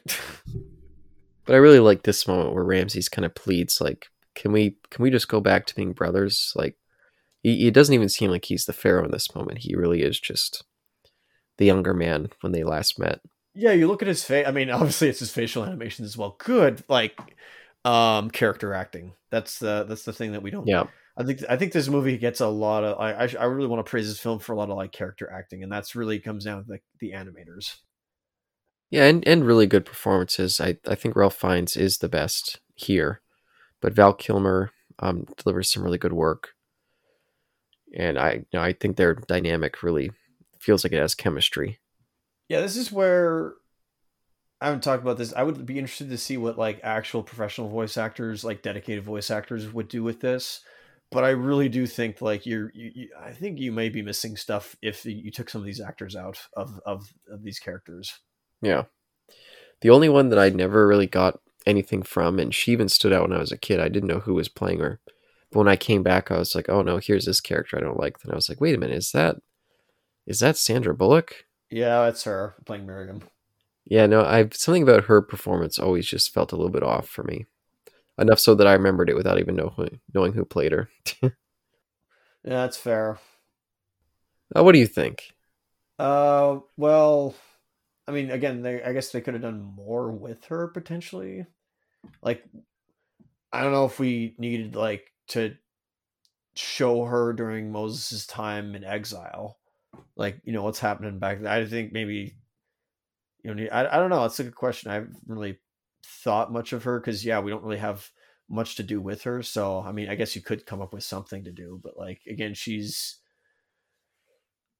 I remember if Moses in the book again hear me out. I don't know if Moses in the Exodus has has a sister or not. I think he. I know he's Aaron for sure. But then there's like there's the whole thing with scholars thinking like because there's Miriam who plays the tambourine as the Israelites are leaving, and whether that's her as Moses' sister or just like a random oh god other Miriam like that's another thing. But anyway, yeah. Okay, so it's the it's the it's the slaughter of the lambs. Yes, I don't like seeing the dead lamb there. I don't like seeing the blood and yeah, just to get into another little can of worms, um, there is an extremely strong, pervasive element of human supremacist elements in the the whole Old Testament, especially the first few books, and just the fact that they, I mean, God, He's supposed to be all powerful. How could He not know which places to target? But instead, He's like, kill a whole bunch of lambs and just mark your just rub your its blood all over your doors. I mean, I, when I first stopped being a Christian uh, many years ago, because I I did convert to Christianity for three years, um, and I read the Bible twice in that time, and I walked out saying, "There's so many elements of this religion that feels like it's a blood cult," and this is one of the things I would point to. Like God, if He's supposedly omnipotent, why does he need the markings of this blood rubbed all over the walls for him to know who to target for his mass killing or not? Again, okay, so here's like Moses's family, by the way, like his mom, his sister, and Aaron, like, mm-hmm. but as a different family. It's not them, but you could see like a similar model to them. Yeah. Um, but wow. Okay, I'm just going with the the, flipping like you know what I was told, which is you know making me uh not an individual but just part of the collective, which is what you don't want me to be. Um like it's a sacrifice thing of like yeah, okay, yeah, no, I'm this is definitely in the wrong sense. wrong time to bring it up. Got it. Um, Hey, say, say whatever you want. Uh, I'm sorry. I I know I'm I I know I'm being harsh. well, I also know that you're like you, you you probably heard this crap before, so it's not like I'm saying anything new. I'm sure I have, yeah. But for the audience, Well, but do they care? I don't think they care. They all. might. They might. But like, no, they don't. Um, but like the way I was taught, I remember my uncle doing we were when we when it was uh, a youth night at on Friday night. I remember he described to us the Old Testament and how bloody it was and how like you just blood filled it was. Mhm. Oh man, like again, I didn't feel grossed out. I just felt kind of I'm not going to say moved, but I I, I I I certainly felt a weight behind what he was saying. Um, even with the images of all the blood he was talking about. Okay, go ahead. No, I think this is quite a moment. Yeah. And Moses justifiably feels terrible. Can I just say, during that whole time of the the death of the firstborn, no music. Yeah. And again, I, I talked to my parents about this this particular element of the story many times. There was never anything satisfactory to me to ever justify. It was like you you you're telling me that God is omnipotent. He's all powerful. He always knew how things are going to go. He has the book written from the beginning of time. And he wrote it so that he would get to this time and just mass kill all those kids and all those sheep. It, it just it doesn't track for me. it just doesn't make any sense to me. So it is written. That's that's all I'm just gonna say. So it is written. Okay, this this moment right here. This is the one you're talking about, right? Where he just breaks down and cries. Yep. Yep. Yep. Yep. Nope. Yeah, that helps really really add add a little bit there. This is where he doesn't become Anakin and now is just like an actual character again. Yeah. And we get some really nice stuff after this. Yeah, it was like after all that ugliness, we get a little bit of celebration and, and things turn nice again for a little bit. so in the beginning it's good, then the middle sucks, then the towards the end of it ish is better. Gets gets gets to be good again. Yeah, and I wouldn't say sucks. I wouldn't say sucks. It just Well, from what you were saying, it does ter- certainly suck. No, it, it just stops it stops working as well. And then yeah, the introduction of God comes in and then it gets really uncomfortable for me as a viewer, but Okay, so here's where I think one song is out of place, and I don't mean by like it doesn't need to be here, but I think it comes too early. Like I think, I think we should have. I think this should have waited. Personally,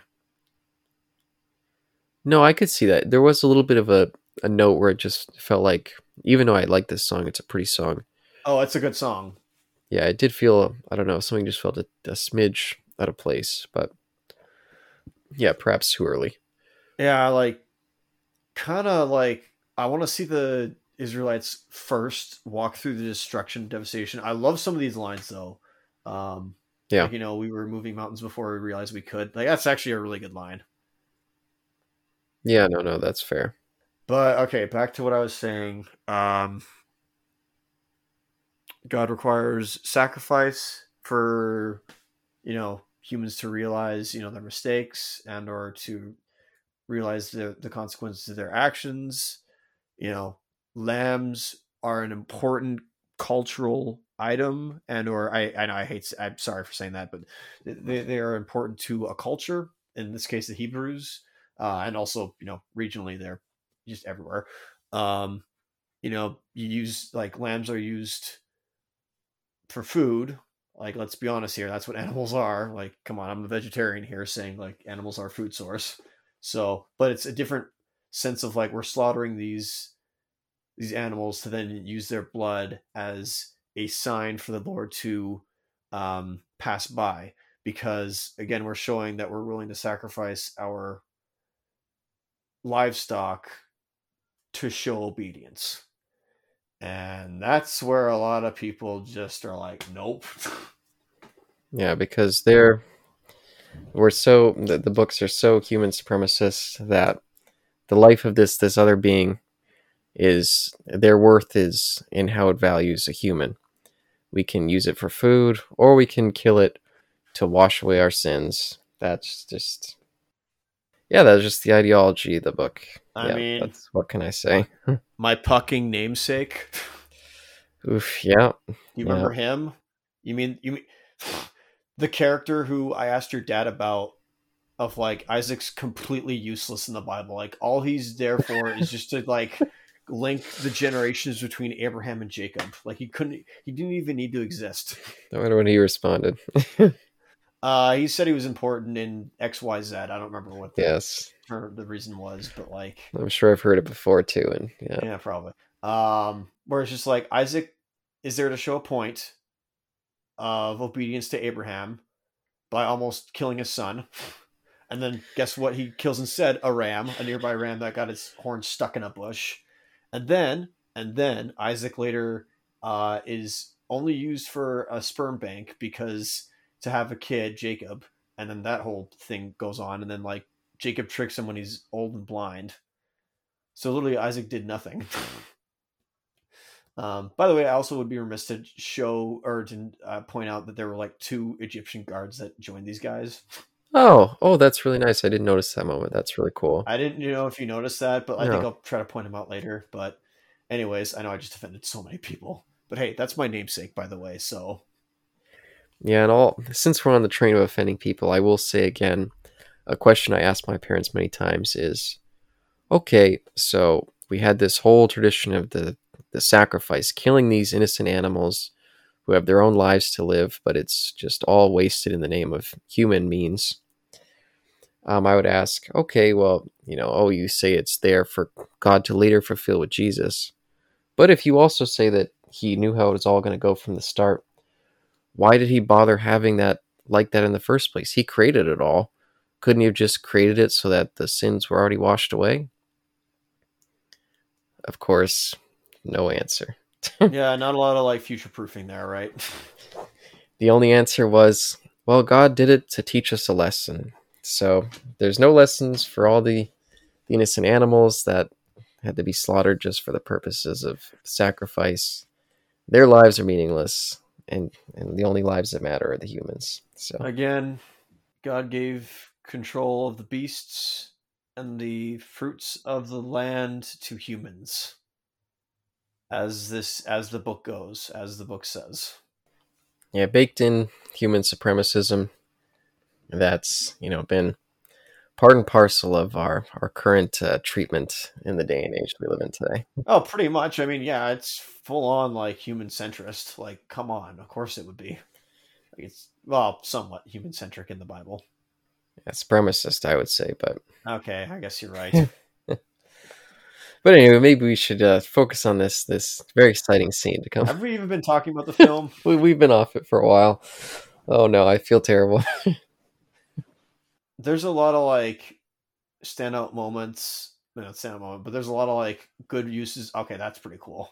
yes, this was always my favorite part of the story, and in all the adaptations that I've been a part of, or in the, even in the original book. I always thought this stuff was really cool. Oh yeah, and I I must be like tripping because I swear maybe I saw this in another adaptation somewhere, but like yeah, they also skipped the fact that like as they were making their way from the to the Red Sea, there was a column of of uh, wind that um, led them the way, and it was Hmm. a it was a cloud in the mo- in the day, and it was literally what we see behind us a column of fire or you know fire tornado uh, at night. Didn't have happen here. That's interesting. Yeah, that does sound very familiar, but I That that was adapted out. All right, so the original Ten Commandments, like this moment here, is like just a feat of godly proportions in the original for 55 this just like i think is amazing oh, it's stunning. Yeah, it is Like- stunning. i can't say it's equivalent to that but just what it is is still like Wow. mega like just the weight Whoa, that shot there, that's some incredible stuff. Wow, that's just crazy how great that looks. like I know there's the the cover with like Moses as like a sarcophagus or not sarcophagus, but as like a not a sphinx, but a, like carved, like Mhm. you know his head is carved. Um, which if this was ever a criterion, which I don't think it can be, um, there's that. But then I showed you that image that I found online of somebody who did, you should. Yeah. I hope you can try to put that in the episode proper, um, because that like just of Moses like in that shot of like Spart parting the seas just needs to be like the criterion uh cover Yeah, I could see it. um so should this film be a criterion in the criterion collection or no Uh, could be, could be. oh, there's yeah, there's some Egyptians. yep uh, i'll show you again i think they're going to be pointed out a little bit uh later though so don't worry No, I really like that touch. That's that's really really cool. yeah see that's an adaptation right there Oh, I always love that the lightning revealing like a whale. That's just so cool. Uh, it's a real based off of something that actually is real. I don't remember what it is, but like, yeah, it's pretty cool.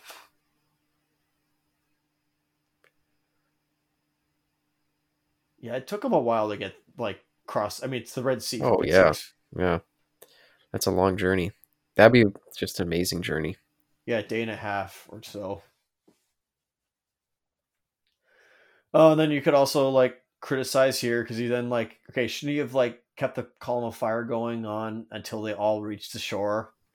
But no, instead they're still like stuck back there. Then he's like, oh, well, here comes Pharaoh and his goons. Like, that's gonna make them all panic and they're gonna all trip and someone's gonna have a heart attack and whatnot. So, like, you know, they're gonna have to rush out there. Like, there's a sense of urgency. Maybe that's the writing. I don't know, but like, you can say, God, what the heck?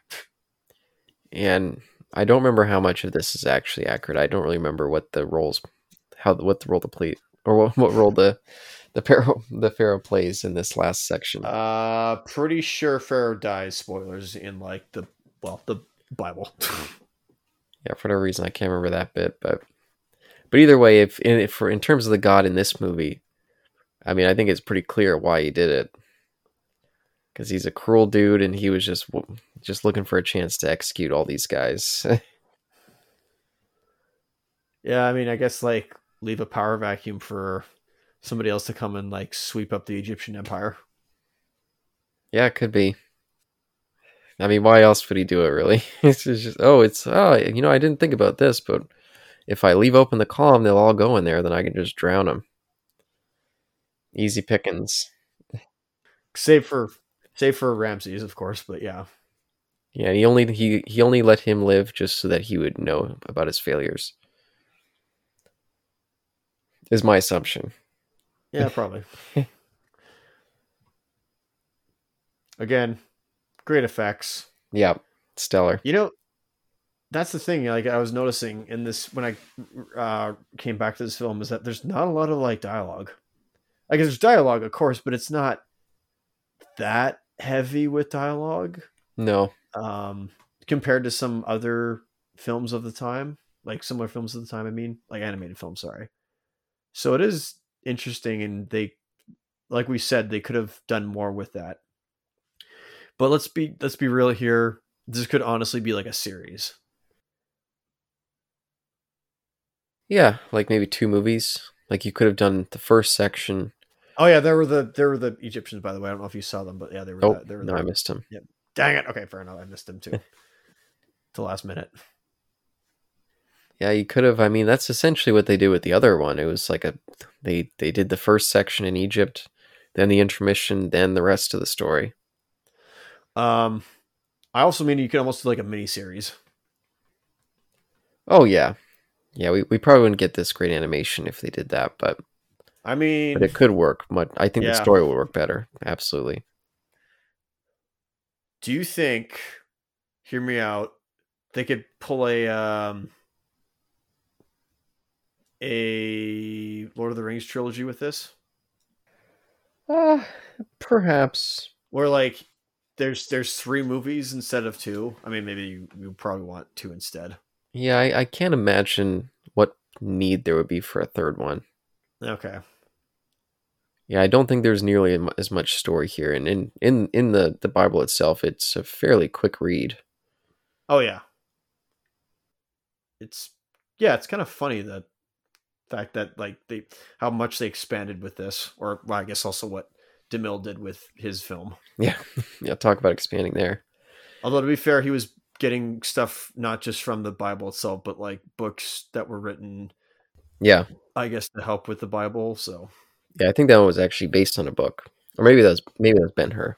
companion pieces, excuse me, that's what I meant to say. And I do frequently find that to be an issue with trying to adapt Bible stories because uh, they're not really written in ways that there's all that much that that there's almost no characters in the Bible.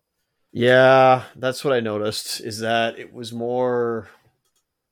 This is the character. This is the prophet of the of the of the book, and here's how God's gonna like show, um, his it, like his not his power, but show his uh show his hand to the um oh those those uh backstabbing Israelites or not backstabbing, but those uh easy to return to the the the wrong ways Israelites. Yeah, it feels more like an historical account in a way Yeah, rather than a narrative. yeah, almost like an anthology in a way. Yeah, Well, not re- not really, but like, well, that's kind of what it is. But this is, I think, a really impactful moment with the music and the image. yeah, especially if you wonder if things can be different, like what actually happens is going to be different. hmm um but i think this is the right way to end it um especially with i know because because i know the demille film actually had him well one joshua shows up and two um they they eventually do get to the land of milk and honey No, oh, maybe I don't remember that little end bit. Uh well sort of because it ends with god. No i think it was because of the no yeah it was because of the ten because they do the ten commandments. Hmm hence the movie's name, of course. Yeah. Um, they do the Ten Commandments, and then I think after he brings the Ten Command, like the second set of Ten Commandments, um, he gets cursed by God to live forty, like you know, travel forty years in the desert, and then is denied access into the Promised Land.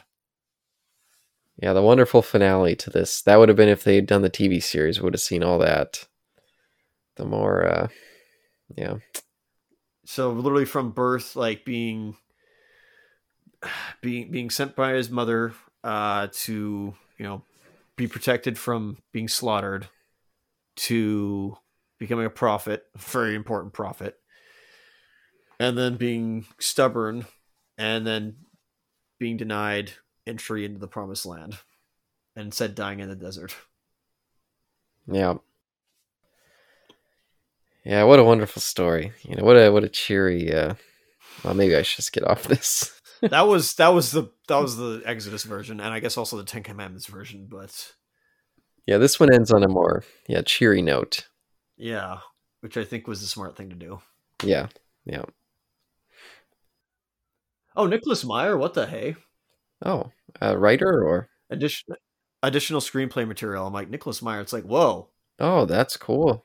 holy smokes! A piece of Star Trek fame there. I mean, Patrick Stewart. Yep. Yeah, he brought him. Oh, this guy, uh, Nick. We, I met him when I was visiting the set on Wrath of Khan. really? No, why would he have visited that set? Did Meyer do any TV episodes of TNG, uh, no, not that I. I don't know. or or did he do any? Oh, James Avery was one of the initial voices. Uh, did um, or did uh Nicholas Meyer do any of the um next generation movies? That's what I meant to ask. No. Yeah, fair enough. Yeah, he dropped off after uh, six. Fair enough. Smart. Oh, but yeah, the Ten Commandments. Uh, I Wait, do. want- what? Oh, uh, it is the Prince of the Commandments of Egypt Yes. And Ben Hur.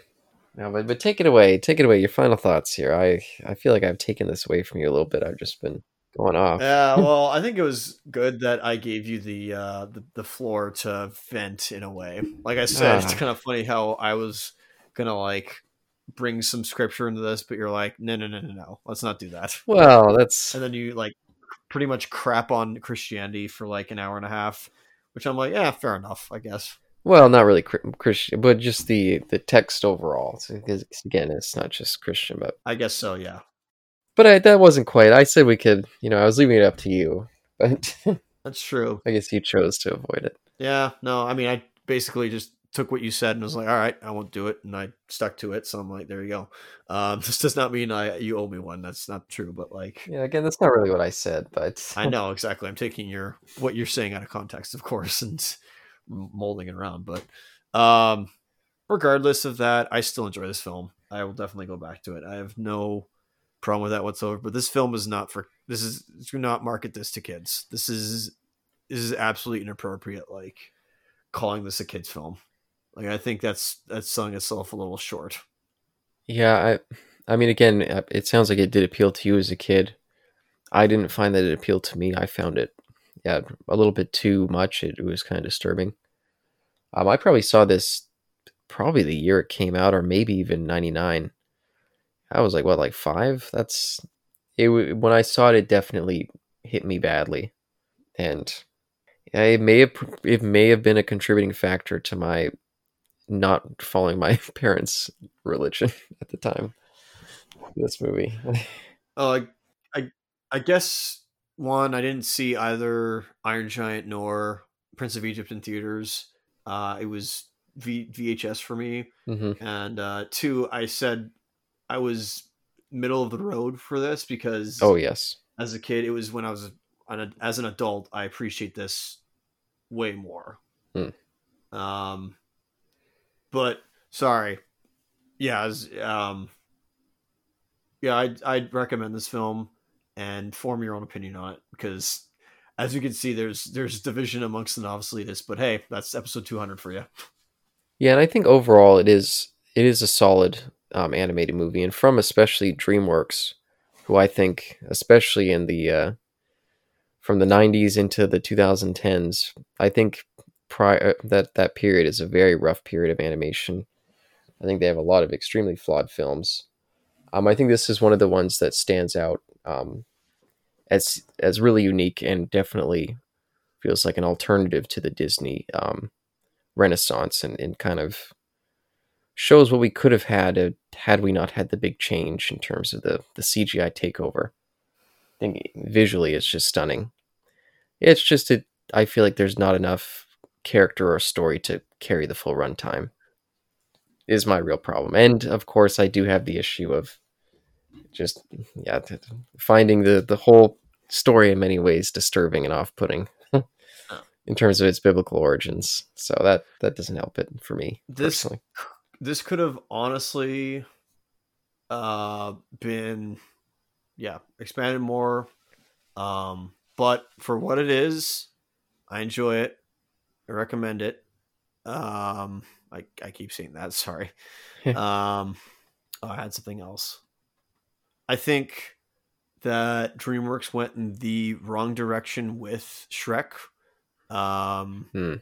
I think they really did. I think, but I think there was a lot of anger behind Katzenberg when he wanted to like just lash out at um, oh, what's that guy's the the former CEO of Michael something of, of Dis- the CEO of the '90s. Just, I think he had just such a disdain. Like Shrek was there to just. Oh, there you go. There was the, there were the quotes from like both the uh the Old Yeah. Testament for the Jewish uh, individuals, the New Testament, and then the Quran all referencing Moses, excuse me. Yeah. Um, but anyways, I think DreamWorks definitely went in the wrong direction and should have continued to uh, use this animation style. And yeah, obviously you didn't prefer El Dorado nor um, Spirit. Spirit, Spirit, but I'm definitely gonna like pick out uh, Sinbad because I remember watching that as a kid. I actually didn't watch El Dorado nor uh, Spirit as a kid, but I definitely got to watch El Dorado or sorry, not El Dorado, but uh, Sinbad. And I remember I want to go back to that because I haven't been to that one in a long time. And of course, who can also forget the follow up to this? The direct to video um, movie of the the prequel, Joseph King of Dreams. Yeah, I've actually never seen that or Sinbad. Those are two that I missed. I'm not saying we're doing Joseph. I definitely want to do Sinbad, but Joseph is a prequel. So the story goes, it's Joseph in the well, it's not Joseph in the Amazing Technicolor Dreamcoat, but it's you know, the story of Joseph and how. Do you ever wonder how all the Egyptians got to Egypt? okay. yeah, there you go. Um, Uh, now I will reveal my uh, other thing I had uh, I had for this. mm, So I only just came across this last month. I didn't even realize this until like again this year.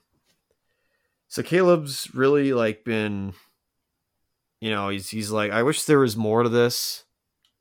And there's there's a lot more potential for this and the, you know, you could actually get a lot more character stuff. So I remember going back a while, but remember how Stephen Schwartz uh, and Alan Menken ended up going back and rewriting, not rewriting, but doing a musical version, uh, a theater, excuse me, a theater, a musical theater version of Hunchback of Notre Dame. uh, vaguely, vaguely.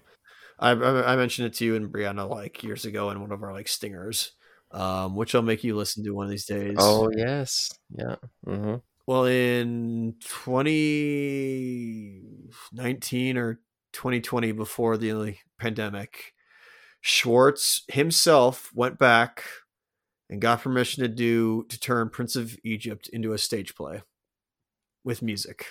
Oh, interesting. Mm. And I have listened to the entire thing twice, Mm. and I gotta say, comparing the two, I would highly recommend everybody go and listen to Stephen Schwartz's Prince of Egypt, the musical. However, I have my own issues with it. and Mm. that'll be saved for another day. But Caleb, I highly recommend you go do that because I was gonna eventually talk about that at some point, but I feel as though I'm not gonna say all your frustrations will be answered, but I think you'll be pleased that Schwartz is aware of some criticisms lauded at this film. Mm. Oh, okay, that's good to hear. So now keep in mind, I only listened to the music of it. I didn't like watch a play legally on YouTube. So I want to do that at some point because I don't think it'll ever come to Vancouver, uh, or I don't even know if it's like still in production somewhere. But again, I'd highly, highly recommend you know uh, Stephen Schwartz's Prince of Egypt the musical. Oh, cool. Yeah, no, we'll definitely have to discuss that at some point in the future. And so, ladies and gentlemen, those between an affiliate, we have come to the end of number 200. Boy, my voice is tired. Mine too. It was really breaking in the last bit there. Yep, I figured, but I I hope you got your money's worth out of this. Uh cuz oh man, this was this was certainly memorable. I'll say that. And I, I feel a little more uh str- not strongly, but I feel like I'll definitely listen to this one again cuz it's oh man, there's there's a lot. There's a lot to chew on in this in this commentary yes. or this episode. Oh boy, I was not I was not intending it for it to go the way that it did, but yeah, it just uh yeah. got away from me there. Eh, you know, it's okay. Like you had a lot to say and you got it all off your chest, or maybe not all of it, but you got most of it off your chest. At least it wasn't me gushing about it for like you know an hour. Do you feel like you got off everything that you wanted to say? Is there any straggling kind of bits that you feel like you didn't get to explore? You'd like to leave in here? Eh, like no, I'm pretty much okay with closing the door on this one. I can leave it at that because I think discussion is worth it. I all I would have just said was like, look at this animation, look how beautiful it is, and why don't we have this anymore? Um, Yeah. I think I've pre- I think that's pretty much been said. Of like this is an art film, and you know it's funny. It actually got I think uh, seven or so Annie nominations and lost. I don't know if it's seven, but like, Mm. it got a number of uh, more than like three Annie nominations, award nominations, excuse me, and lost all of them to Iron Giant. Oh wow. so that's kind of funny. That is funny. Mm-hmm. Um, that's it for me. I I enjoy this film. I will still enjoy it, uh, even despite I acknowledge everything he said, and he probably does have a point. But I'm still gonna watch this film again. No, that's fair. That's fair. And thank you very much for another uh, picking up pick, picking another animated film for our milestone. I think that's a fun tradition. I wouldn't mind uh, continuing that. And it was I probably would have never gone back to this, so it was it was cool to have an excuse to go back and like like you said, see a piece of what we could have had. The animation work is just stunning. oh yeah. Um, do you think after this you would reach for it again at some point at a later date? Uh, I reached for the CD. Yes, I cannot. I cannot like express enough, like expresses highly that go find the CD to this and buy it and listen to it because I it comes from a high high recommendation for me. Yeah, definitely. And uh, you know, uh yeah, it's definitely better than Antz. You know, DreamWorks, if only they would have stuck with this kind of thing, they would have been looking good. Instead, they went to things like Shark Tale and in Madagascar and flushed away. Flushed the whole thing down the toilet, if you ask me. Uh, don't don't forget the B movie, Oh, yeah, talk, talk about a B movie. and don't forget about Madagascar. Oof. Yeah, I, I saw that in the theater, Madagascar, and I was like, geez, man, is DreamWorks ever going to get their act together? But anyways, enough of that. Thank you so much for listening, uh, allowing us to venture into your ears, uh, your eardrums. Uh, he's in one ear, I'm in the other. And till next time, peace.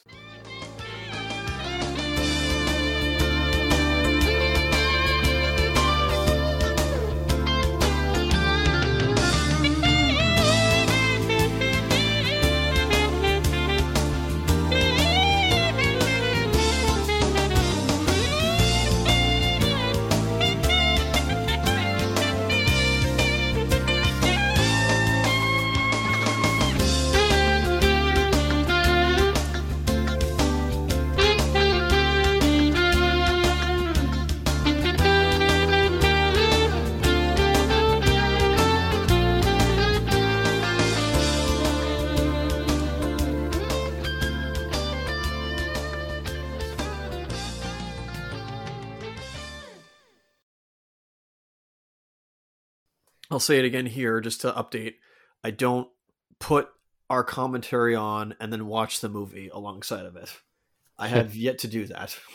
Oh, wow, even once. Wow, that's surprising. Uh, to do it once. Yeah, I've done it with quite a few of them. Um, See, he at least has, which is smart. but I've always done that with podcasts, uh, commentaries. Even I've done it with uh, with uh, the when Captain Logan did his Batman thing, uh, his like seven days of Batman commentary. Uh, 80, 89. 89, yeah, sorry. Batman uh, eighty nine. context. Yeah, I've done it with every single one of those, um, and I've done it with his Geek Evolution Theater one, probably like six times. I've watched that There movie with the. But that's a movie that I could watch at any time and just having Cap's commentary play over it.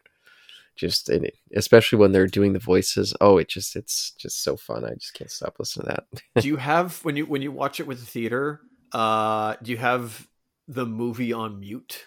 Or Yep. do you have it going okay, I, I assume you'd have to. and I have the yeah wearing my Bluetooth headphones, so you know if I want to get up and get a drink or something, I can still have it playing. Yeah, there you go. Because you're pretty much just playing the movie in your head.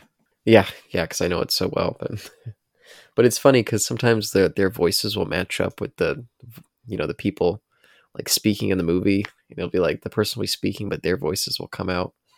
So some of that stuff is is super fun. But for a, a number of our Godzilla ones, I have uh, already listened to the movie or listened to the commentary while watching the movie.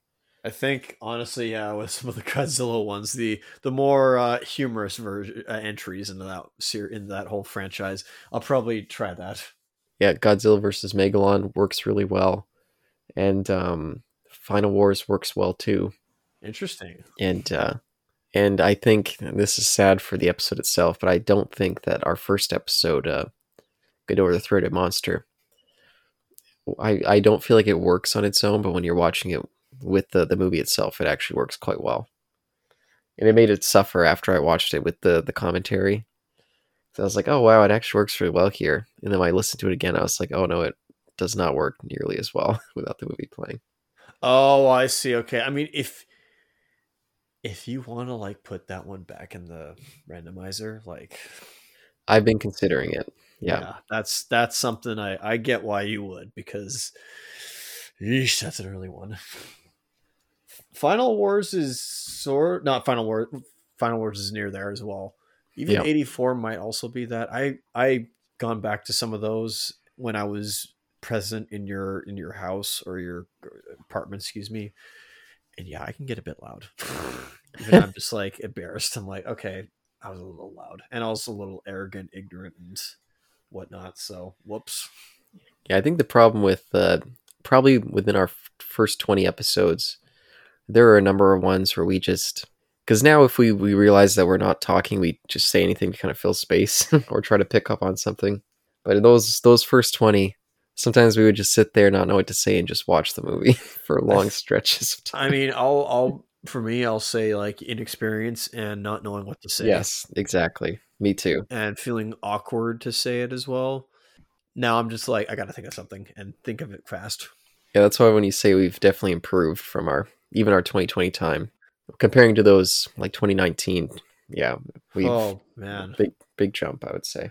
Um, I think the other thing is that the fact that I'm here at home, I have to be a little more restrained Mm, because there's three other people inside the house, and so I can't be yelling like all the time. Like I need to, you know, be, be a little more relaxed. Even though I still somehow get animated.